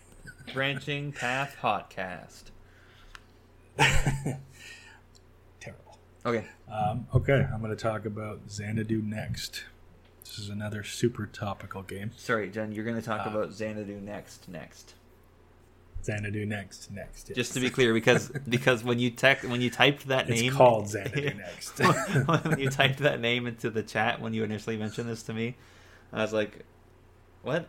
Like, what are you talking about?" And then, I, and then I remember you thought, or I thought it was that old NES game Fax And I was Right. like, "What?" Anyways, so Xanadu next is the is the title. Yeah, it's actually called Xanadu Next. Um, so this is another Falcom game. Uh, this is what got me in the mood to revisit Ys, actually. Um, but I bought this uh, quite a while ago on sale. I decided to just try. I bounced off hard the first time because I didn't care for the controls. I just couldn't get past the controls. And I'll explain how this works. so you, you can play the entire game with just the mouse, or to make things easier on your mouse hand, the mouse and the X key on your keyboard. I think maybe also Z to cast a spell or whatever. But you, you move by clicking and holding the left mouse button, which causes your character to run. And you have to move your mouse around to guide this arrow on screen to steer your character while they're running. Um, so and that arrow's on screen to you know help you orient yourself because it can be a little disorienting. Um, and to make it easier on yourself, you can hold X to run and just move the mouse to steer, so you don't have to hold down the button all the whole time. Um, and it's weird. It does not when you get into the game. It honestly did not really affect my enjoyment. Um, there are I have a few. I have I have one minor gripe that got in the way sometimes, and obviously I would much rather have played this with a controller. But once I I decided to spend a few hours and just deal with it and see if I could get into the game, and damn, this this time it grabbed me hard. Like Cool. I had such a good time with this game. Nice. Um, and I- I'll just cover that uh, control gripe I had. So because of how simplistic it is, you, this can cause you when you want to attack something, you you mouse over that target and you click or you hit the X key. But because the, the controls are so simple and X can also be move or click can also be move, it can cause you to move when you want to attack and attack when you want to move. So you, you end up making a lot of these little micro adjustments you didn't mean to make. Um, it isn't a terribly huge problem. Um, the game is not so difficult that it's going to get you killed or anything. I took a few extra hits, but um, it can be adjusted to, and ultimately, I think the game's good enough that it's worth sticking it out anyway. Okay. But I, I would love to see it's never going to happen, but I would love to see this come out and actually have proper controller support. Yeah, yeah, fair enough. Um, maybe there's a mod out there that I wasn't aware of. Um, uh, and also, you can. I think it's been a while. My notes updated here were were also pretty old, but uh, you can. I think with the right mouse button or the Z key, you can use an ability or cast a spell. Um, so pretty simple controls. Um, let's see. Controls aside, I really love the setting. I like the graphics. I like the music. It's Falcom again, so you know you're in for a good soundtrack. Right. Um, and and ultimately the gameplay won me over, and I had a really good time with it. Combat really snappy and satisfying. What were you saying? I was just gonna say, what's like the central draw? What what really pulled you in? Uh, I liked the graphic style a lot. What kept me around at first was um, it doesn't take long for the simple story setup to get going, and I also like that your character.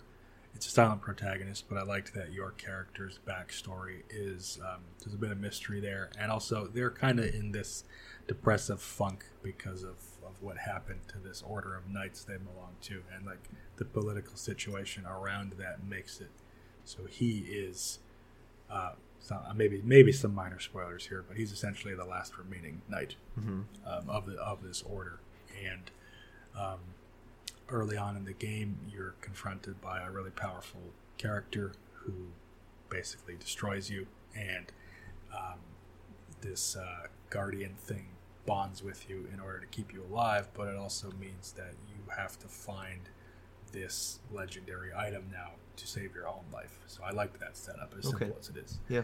um, and then the music and the combat and whatnot, and it's it's got RPG levels and stats. So it's, the gameplay also, story aside, just hooked me. Yeah. then Is was there- to, I was ready to ride it out. Is there a, is there like changeable gear? Does your gear look different if you get new gear? uh, I'm trying to recall if armor does. Yes, yes, it does. Armor and weapons change. Sick. That's awesome.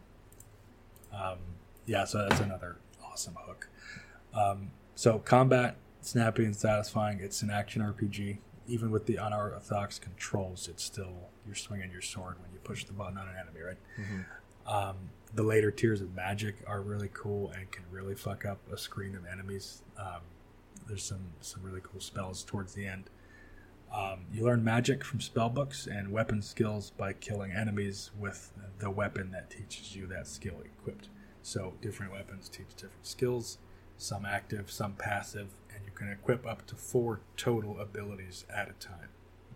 Um, and that, so that, that four total. That's a mix of spells, active, and passive skills. You have to choose your your loadout of what you're benefiting from there.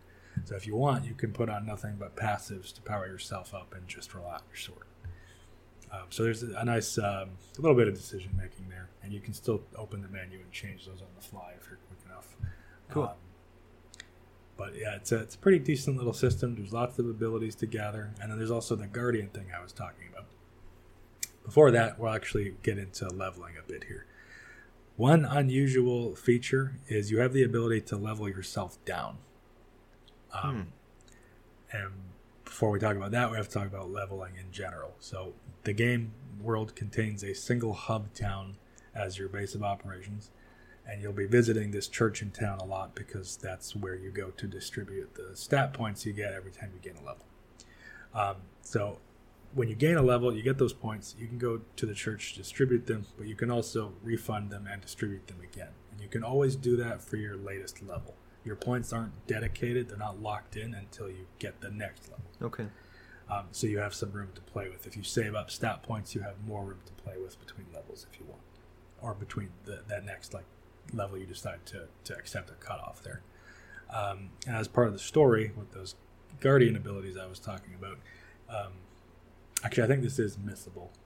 Um, I don't think it's a true missable, but you will have to put in some effort to get it. There's a guardian you can get uh, and these are represented by different cards, and you choose which guardian you have active at the church to benefit from their ability. And one of the abilities is when you gain a level, you gain extra stat points.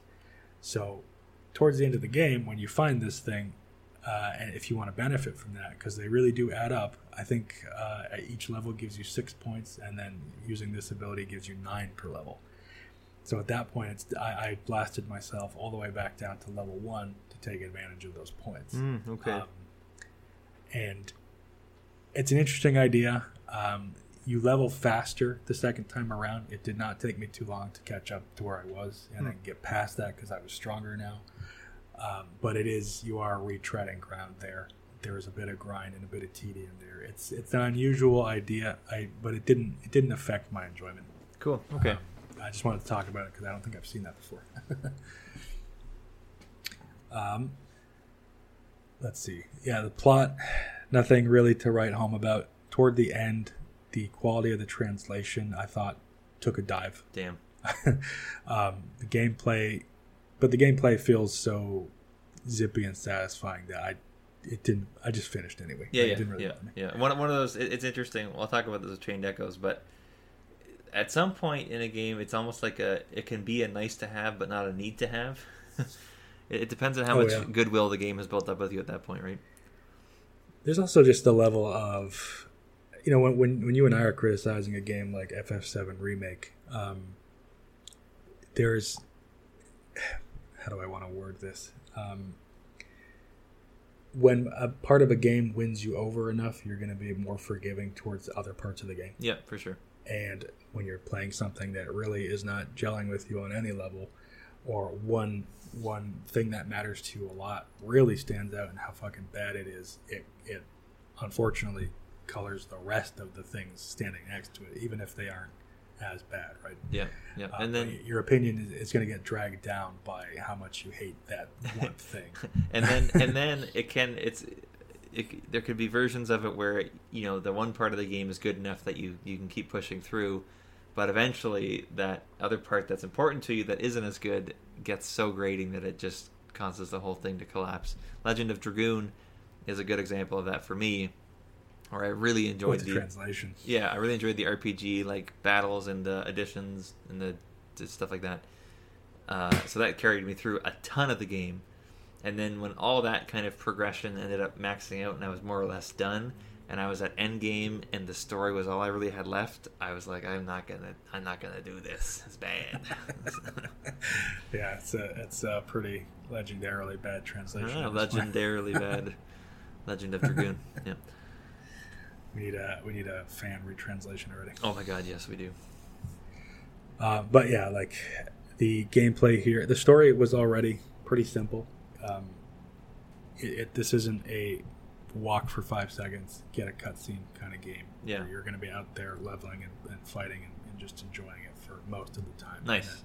Simple story beats move you forward. Yep. and you go on to the next thing, and uh, it's just what I, I needed at that moment. I had such a good time with it. Awesome. Yeah, no, I, So you've, you've it those gripes radar. aside, oh good, because I was gonna, yeah. The last thing I want to say is those gripes aside, I definitely still recommend it Cool. if you can. Uh, if, if you imagine you can adjust to the controls based on what I said there. Yeah, I don't. I, I think if it's something that you were man or you were able to put up with, given how many times a small gripe for me ended up being a game killing gripe for you, I think that I think that I'll be fine. That's fair enough. Yeah. cool. Yeah, I'm looking forward to trying right, that one actually, especially because it's just has never ever been on my radar. Like that's a that's a totally new game, old game for me. So yeah, I'm, I'm intrigued. I think you'll like it a lot. Cool. Uh, and and then of course Signalis. So yeah, you got you got a couple games here. Nice. Um, okay, let's talk a bit about Vampire Survivors. We don't have to talk a ton about Vampire Survivors, but I just want to give everybody kind of our impressions of this fucking crazy game. Let's do it. Uh, so what's what's Vampire Survivors? It is uh, crack into cocaine in video game form, at least for a little while. Um, it's a 2D roguelike kind of game where you you have a maximum of 30 minutes per run. If you survive that 30 minutes, you've technically completed that that stage or that run. Um, your only input is moving your character around. Everything else is passive. So as you're moving that character around, they'll start with a weapon of some kind that will, on a timer, activate and say, for example, shoot out a knife if it's the knife weapon. Um, with Gennaro, for example. Right. Uh, whenever you defeat enemies and monsters, they have a chance of dropping crystals, which give you experience. You level up, and when you level up, you get a random selection of upgrades to choose from, or new weapons, or new passive items to hold to basically build your character to get stronger and strong enough to survive the increasingly difficult waves of enemies as that 30 minutes progresses. Um, Right. you there's a ton of achievements to it to get in this game by either just surviving long enough with certain characters. There's lots of different unlockable characters in this game who have different little quirks about them, either different starting weapons or passive abilities that they get to have for their entire run. Um, you get money when you you know find money in, in like uh, stage obstacles and stuff like that, or you can get treasure chests from boss monsters, and they often well they drop money every time. That money can be spent between runs on permanently increasing the power of your characters. um, and on unlocking characters and stuff like that too. So on top of that, there's multiple stages to go through. You have to meet certain conditions to unlock those other stages. There's fun little quirky secrets in some of the stages that you can find as well. Uh, some that are really easy to miss as well if you don't, you know, maybe do a little bit of guide reading and, and wiki reading. Um, Right. but it it ends up getting to be just this fucking crazy spectacle of just death incarnate if you have a good build going where you're this god at the center of ridiculous projectile and damage numbers going up for this you know incredible horde of monsters that you're destroying and and when it works when you have a good run and like everything goes according to plan it, it just feels so unbelievably satisfying It's it's a very satisfying game loop. Yeah, yeah. The, the loop is great. Like the thirty minute run itself is a very fun thirty minute run if all goes well. But then the loop of okay, spending what I got to upgrade, unlocking the next level, unlocking the character in that level, getting that achievement with that character that unlocks maybe another character or something, or unlocks their weapon for everybody else. Just lots of stuff to kind of keep you coming back and set little goals for yourself, run to run. Yep. Um, yeah, it, it was a ton of fun. It's like a four dollar game. It was on Game Pass for a while. It might still be. That's how I ended up getting it originally, but I have it on Steam now as well. Um, like if, if we're talking value, like purely like time enjoyed compared to money spent, this was probably the most valuable game of the year for me. I guess not including Final Fantasy XI, but that game can't. We can't talk about that game. Um, I'm gonna check my uh, my time played here. Yeah, do it, do it. I, I, I don't know if I can on, on Game Pass or on Xbox. Maybe I can, but I don't know how to look it up, so I'll let you do it. So I, I, I have a habit of leaving a game on sometimes when I'm taking a break. So we'll take if we take about five hours here off, just we'll round up. Um, then I would be sitting at about 35 hours Solid. Yeah, yeah. For four bucks, that's pretty damn good. for four bucks Yeah. plus like cheap two dollar DLC. Oh, true. Yeah, yeah. that I yeah. also finished. Like Yeah. that's that's fantastic. Yeah, the value is incredible, and and it, it's just such a. It's one of those games. I, I'd heard about it from like I'd seen Kotaku articles or like Polygon articles about it. I heard about it on a podcast I was listening to about games, and everybody was gushing about it. And I looked at screenshots and I thought it looked so unappealing. But considering it was free on Game Pass that one day, I was like, okay, whatever, I'll try it. As soon as you try it, like you'll know right away if the hook is gonna sink itself into you. And I knew right away. I was like, oh, oh, I see what this is about. And it, it really felt like crack cocaine. Like I couldn't, I couldn't put it down. It was so fun. I expected mobile game garbage. Like I kept seeing these articles pop up, and I was like, "It's like The Witcher 3. I'm so fucking tired of hearing about The Witcher 3. Me too.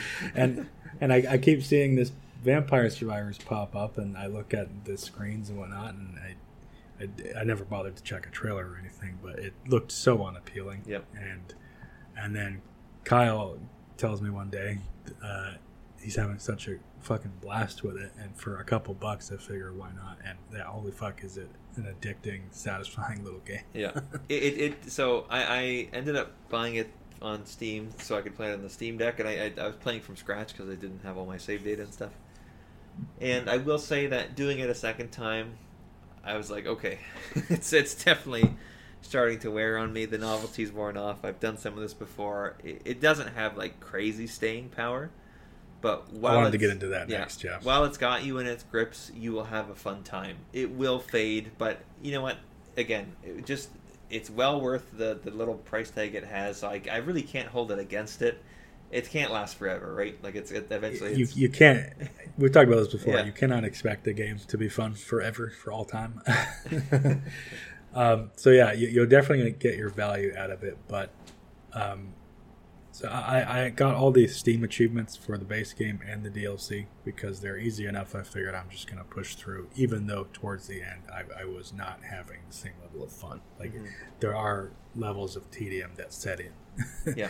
but i decided to push through anyway um, but yeah like the, once you once you kind of see everything it has to offer uh, and you may not have unlocked everything but you know what to expect then yeah it, it kind of becomes more of the same and the half hour run starts to feel a little more sluggish yeah.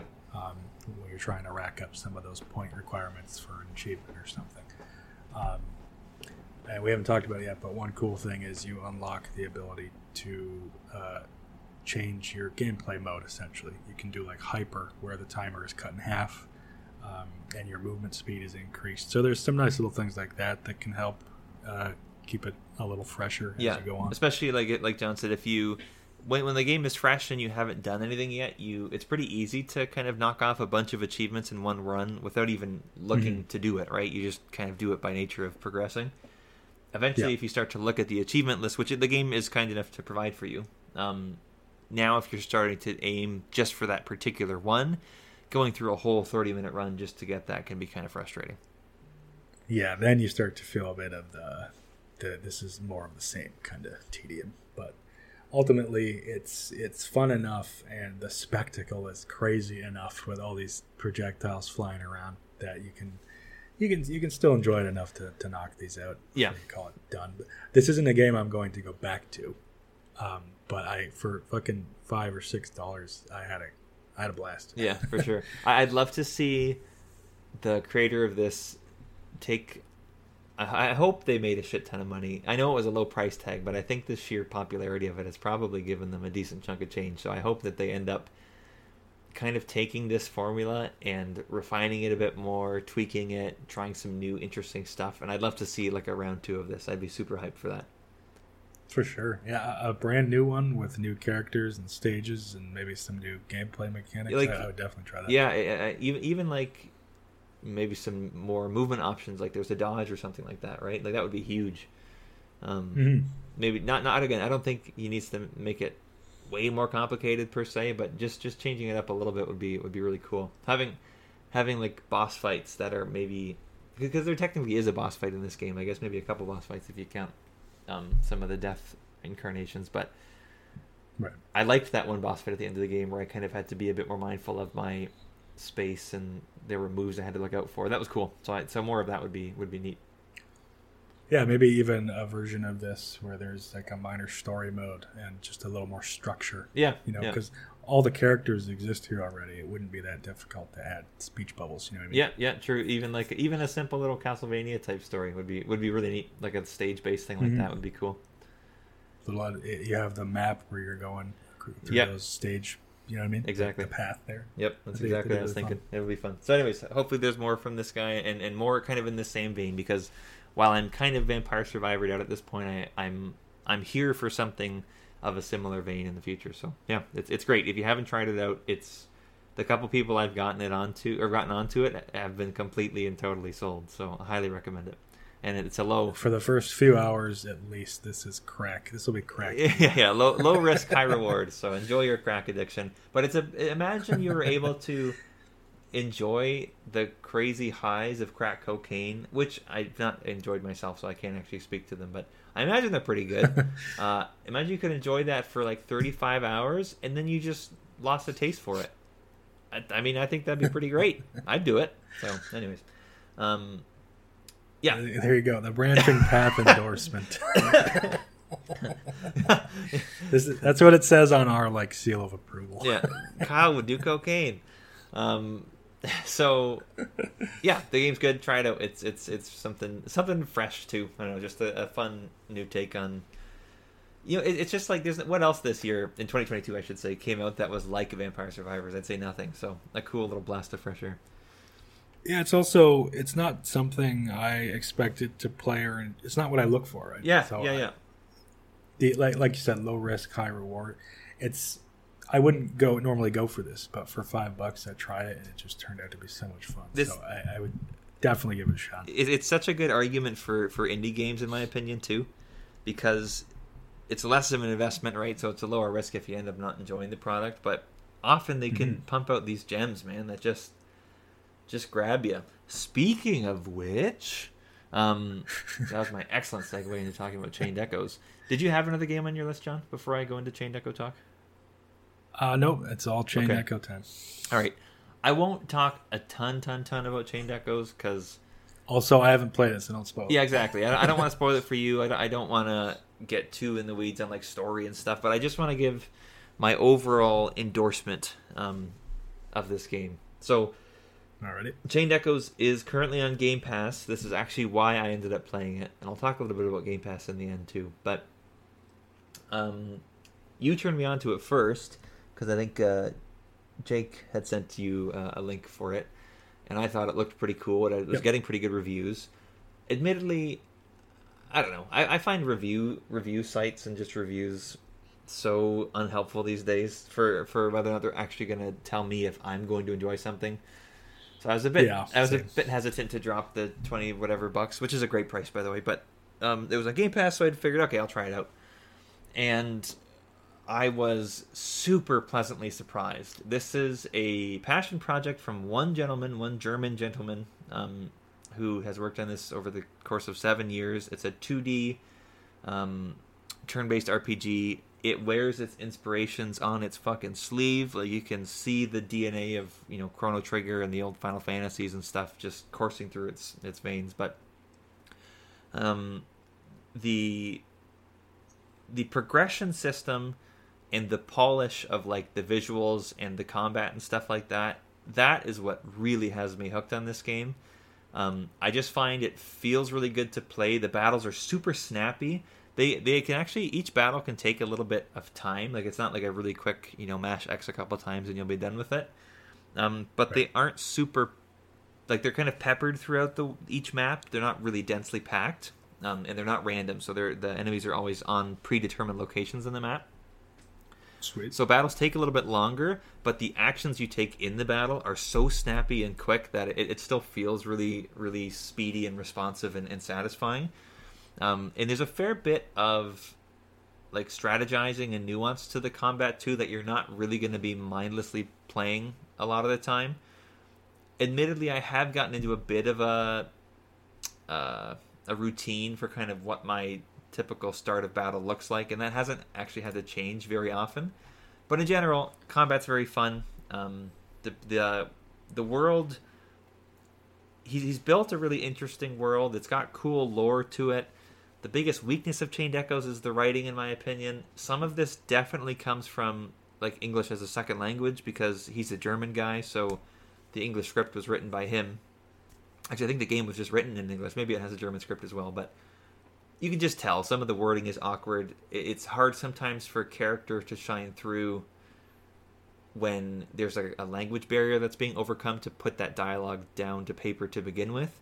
Um, Right. I was actually chatting with a, a friend of ours who lives in, in Montreal, so he's he speaks French now, having lived there for a couple of years. But he said that one of the main things he notices speaking French is he's he's a very different person when he speaks French. Like his personality doesn't really shine through nearly as much because Hmm. the subtle nuances of language, you know, like homonyms and like sarcasm and turns of phrase and just all that stuff that we use for humor and and you know context it's it's because you have to think so hard about it. He said one i'm a way less funny when i speak french i'm just a much less funny person. And i, I miss jokes Right. all the time he said. So right away he's going to seem like a totally different person right? Um, compared to how i would know him just when he speaks english with me.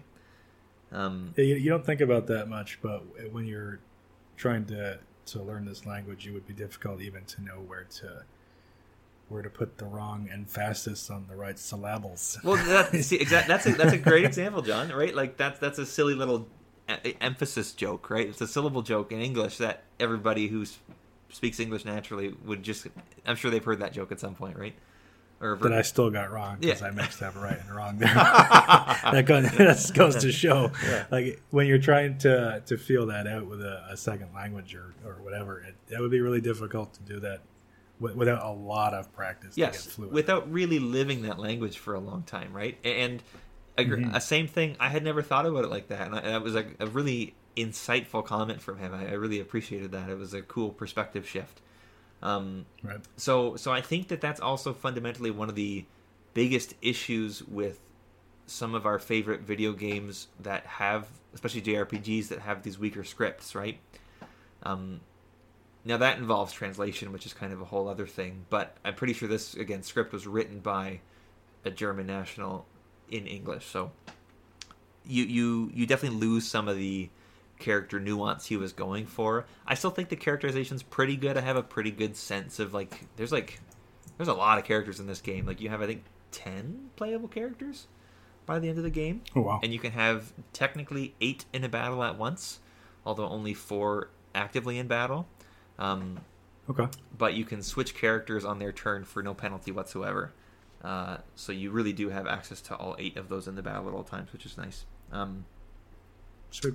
yeah. Anyways, so the writing is is the weakest part, but a- as the world opens itself and you get to explore it a bit more, and the side quests start kind of coming up, um, just just there's always something you're working towards that's kind of exciting.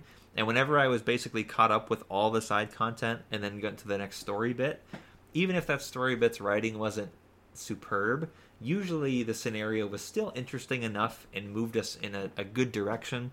And then the reward at the end of that was usually new areas I hadn't seen, which is cool.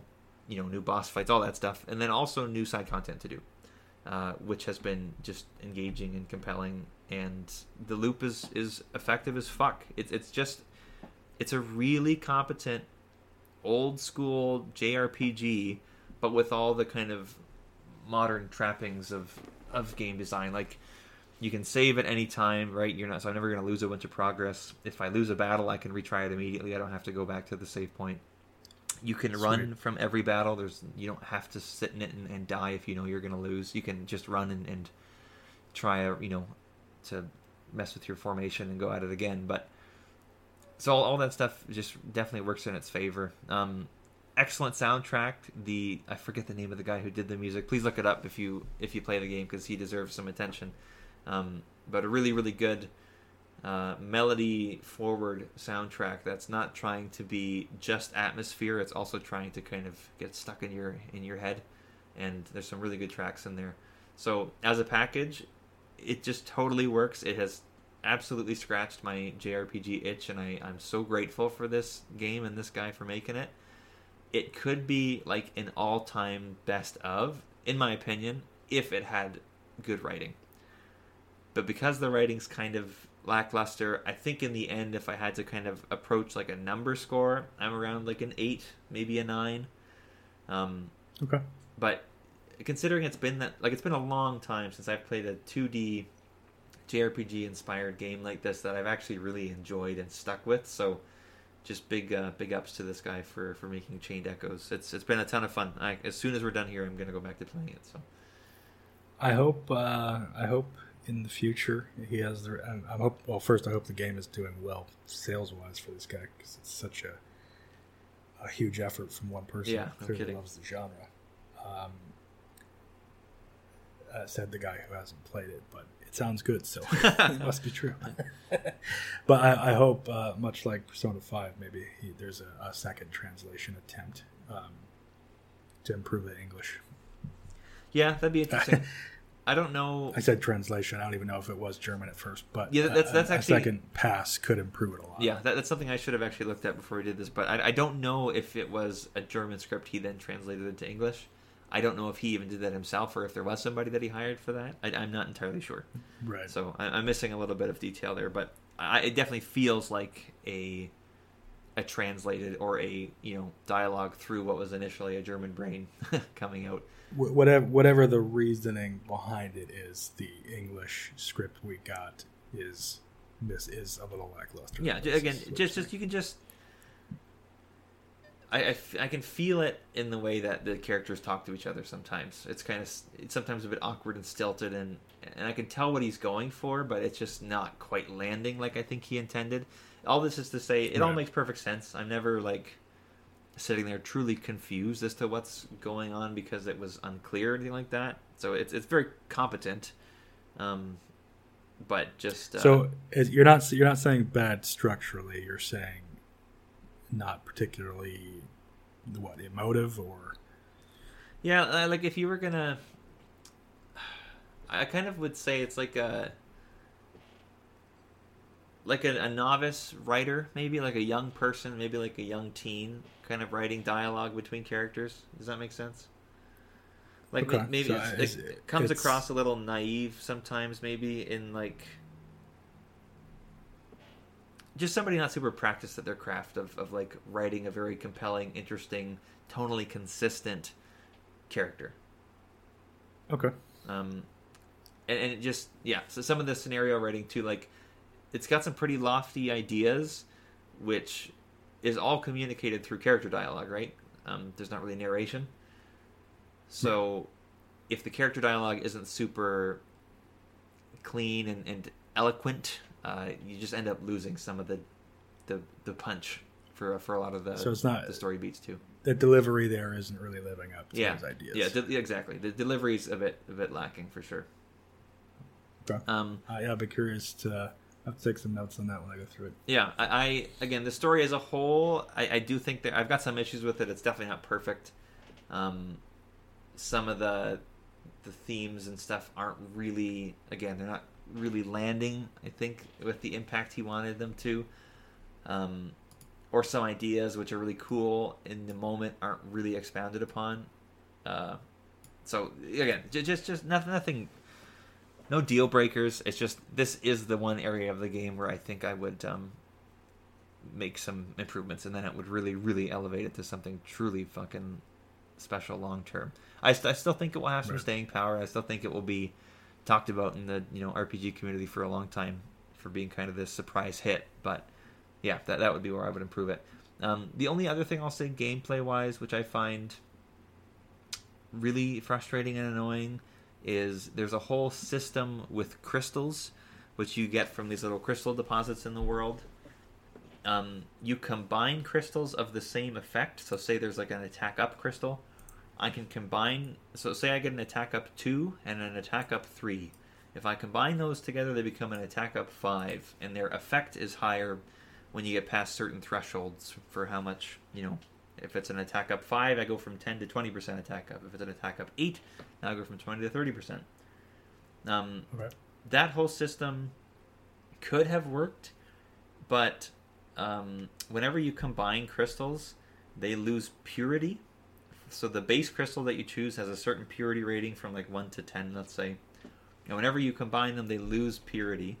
And when they get to purity zero, they can no longer be used in crafting anymore. That Ah, that that itself is okay. It still limits you and it makes me kind of not want to interact with the system until late game because I'm worried about fucking up my crystals. But, Right. but what really ruins it is when you put it into a weapon or a piece of armor and then take it out of that piece of armor, it loses purity when you remove it as well. Which means, and, and you're, you're pretty consistently getting new weapons and armor as the game goes on.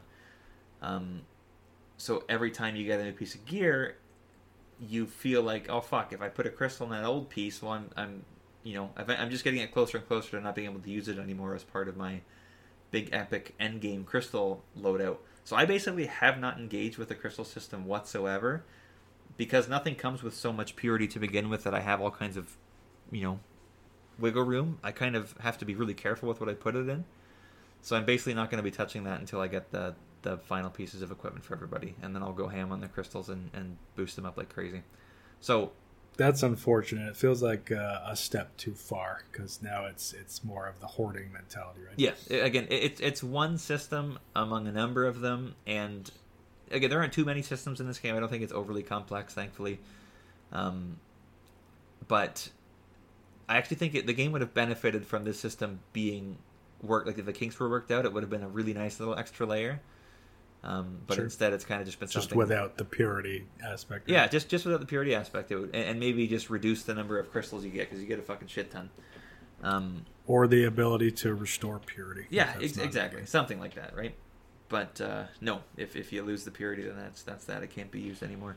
The other thing is there's some rules about you can't use a combined crystal as a base crystal anymore. So even if that crystal has a ton of purity left, it's like useless now because you have to use a new base. Anyways, it's it's it's just messy. It's not good.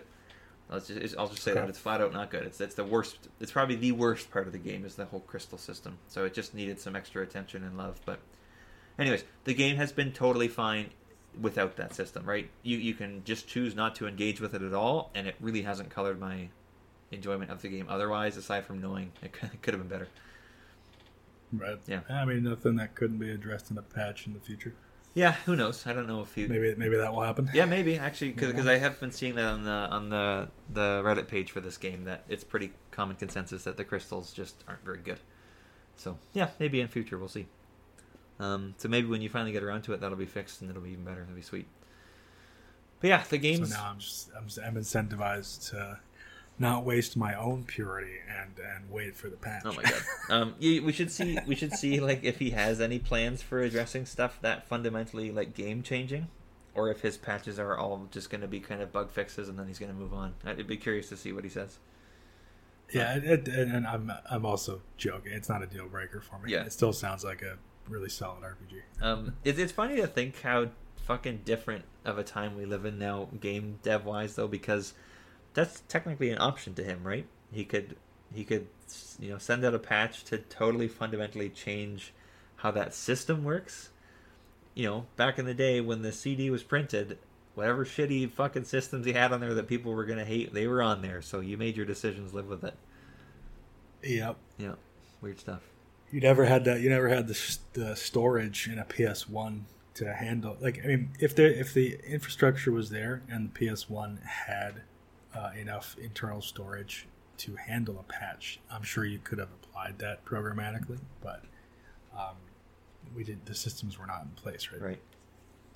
You, you weren't. You're you're not reburning the disk. It's just living on your. It's like any other patch today. It just lives on your console. Right. and Is applied when you run the game, right? Imagine though, it was Um, like, uh, well, was, but before the internet, right? It was Yeah. then, then it was really you had to reprint the disc or like okay we're gonna we're gonna send out a patch so everybody who bought the game is gonna get a cd mailed to their house put that in your system it has enough storage to, to keep that thing and then put the other in it like just, it would never would have happened obviously so Yeah, we didn't we didn't have online consoles at the time. yeah but, yeah um, yeah. If the infrastructure existed, it would it would what a world that would have been. yeah no kidding so anyhow Chained Echoes is excellent please give it a try if you have any enjoyment for old jrpgs it, it, it has totally scratched the itch for me and i've i've had no problem going back to it session after session so yeah give it a shot I can't wait to try it. Yeah.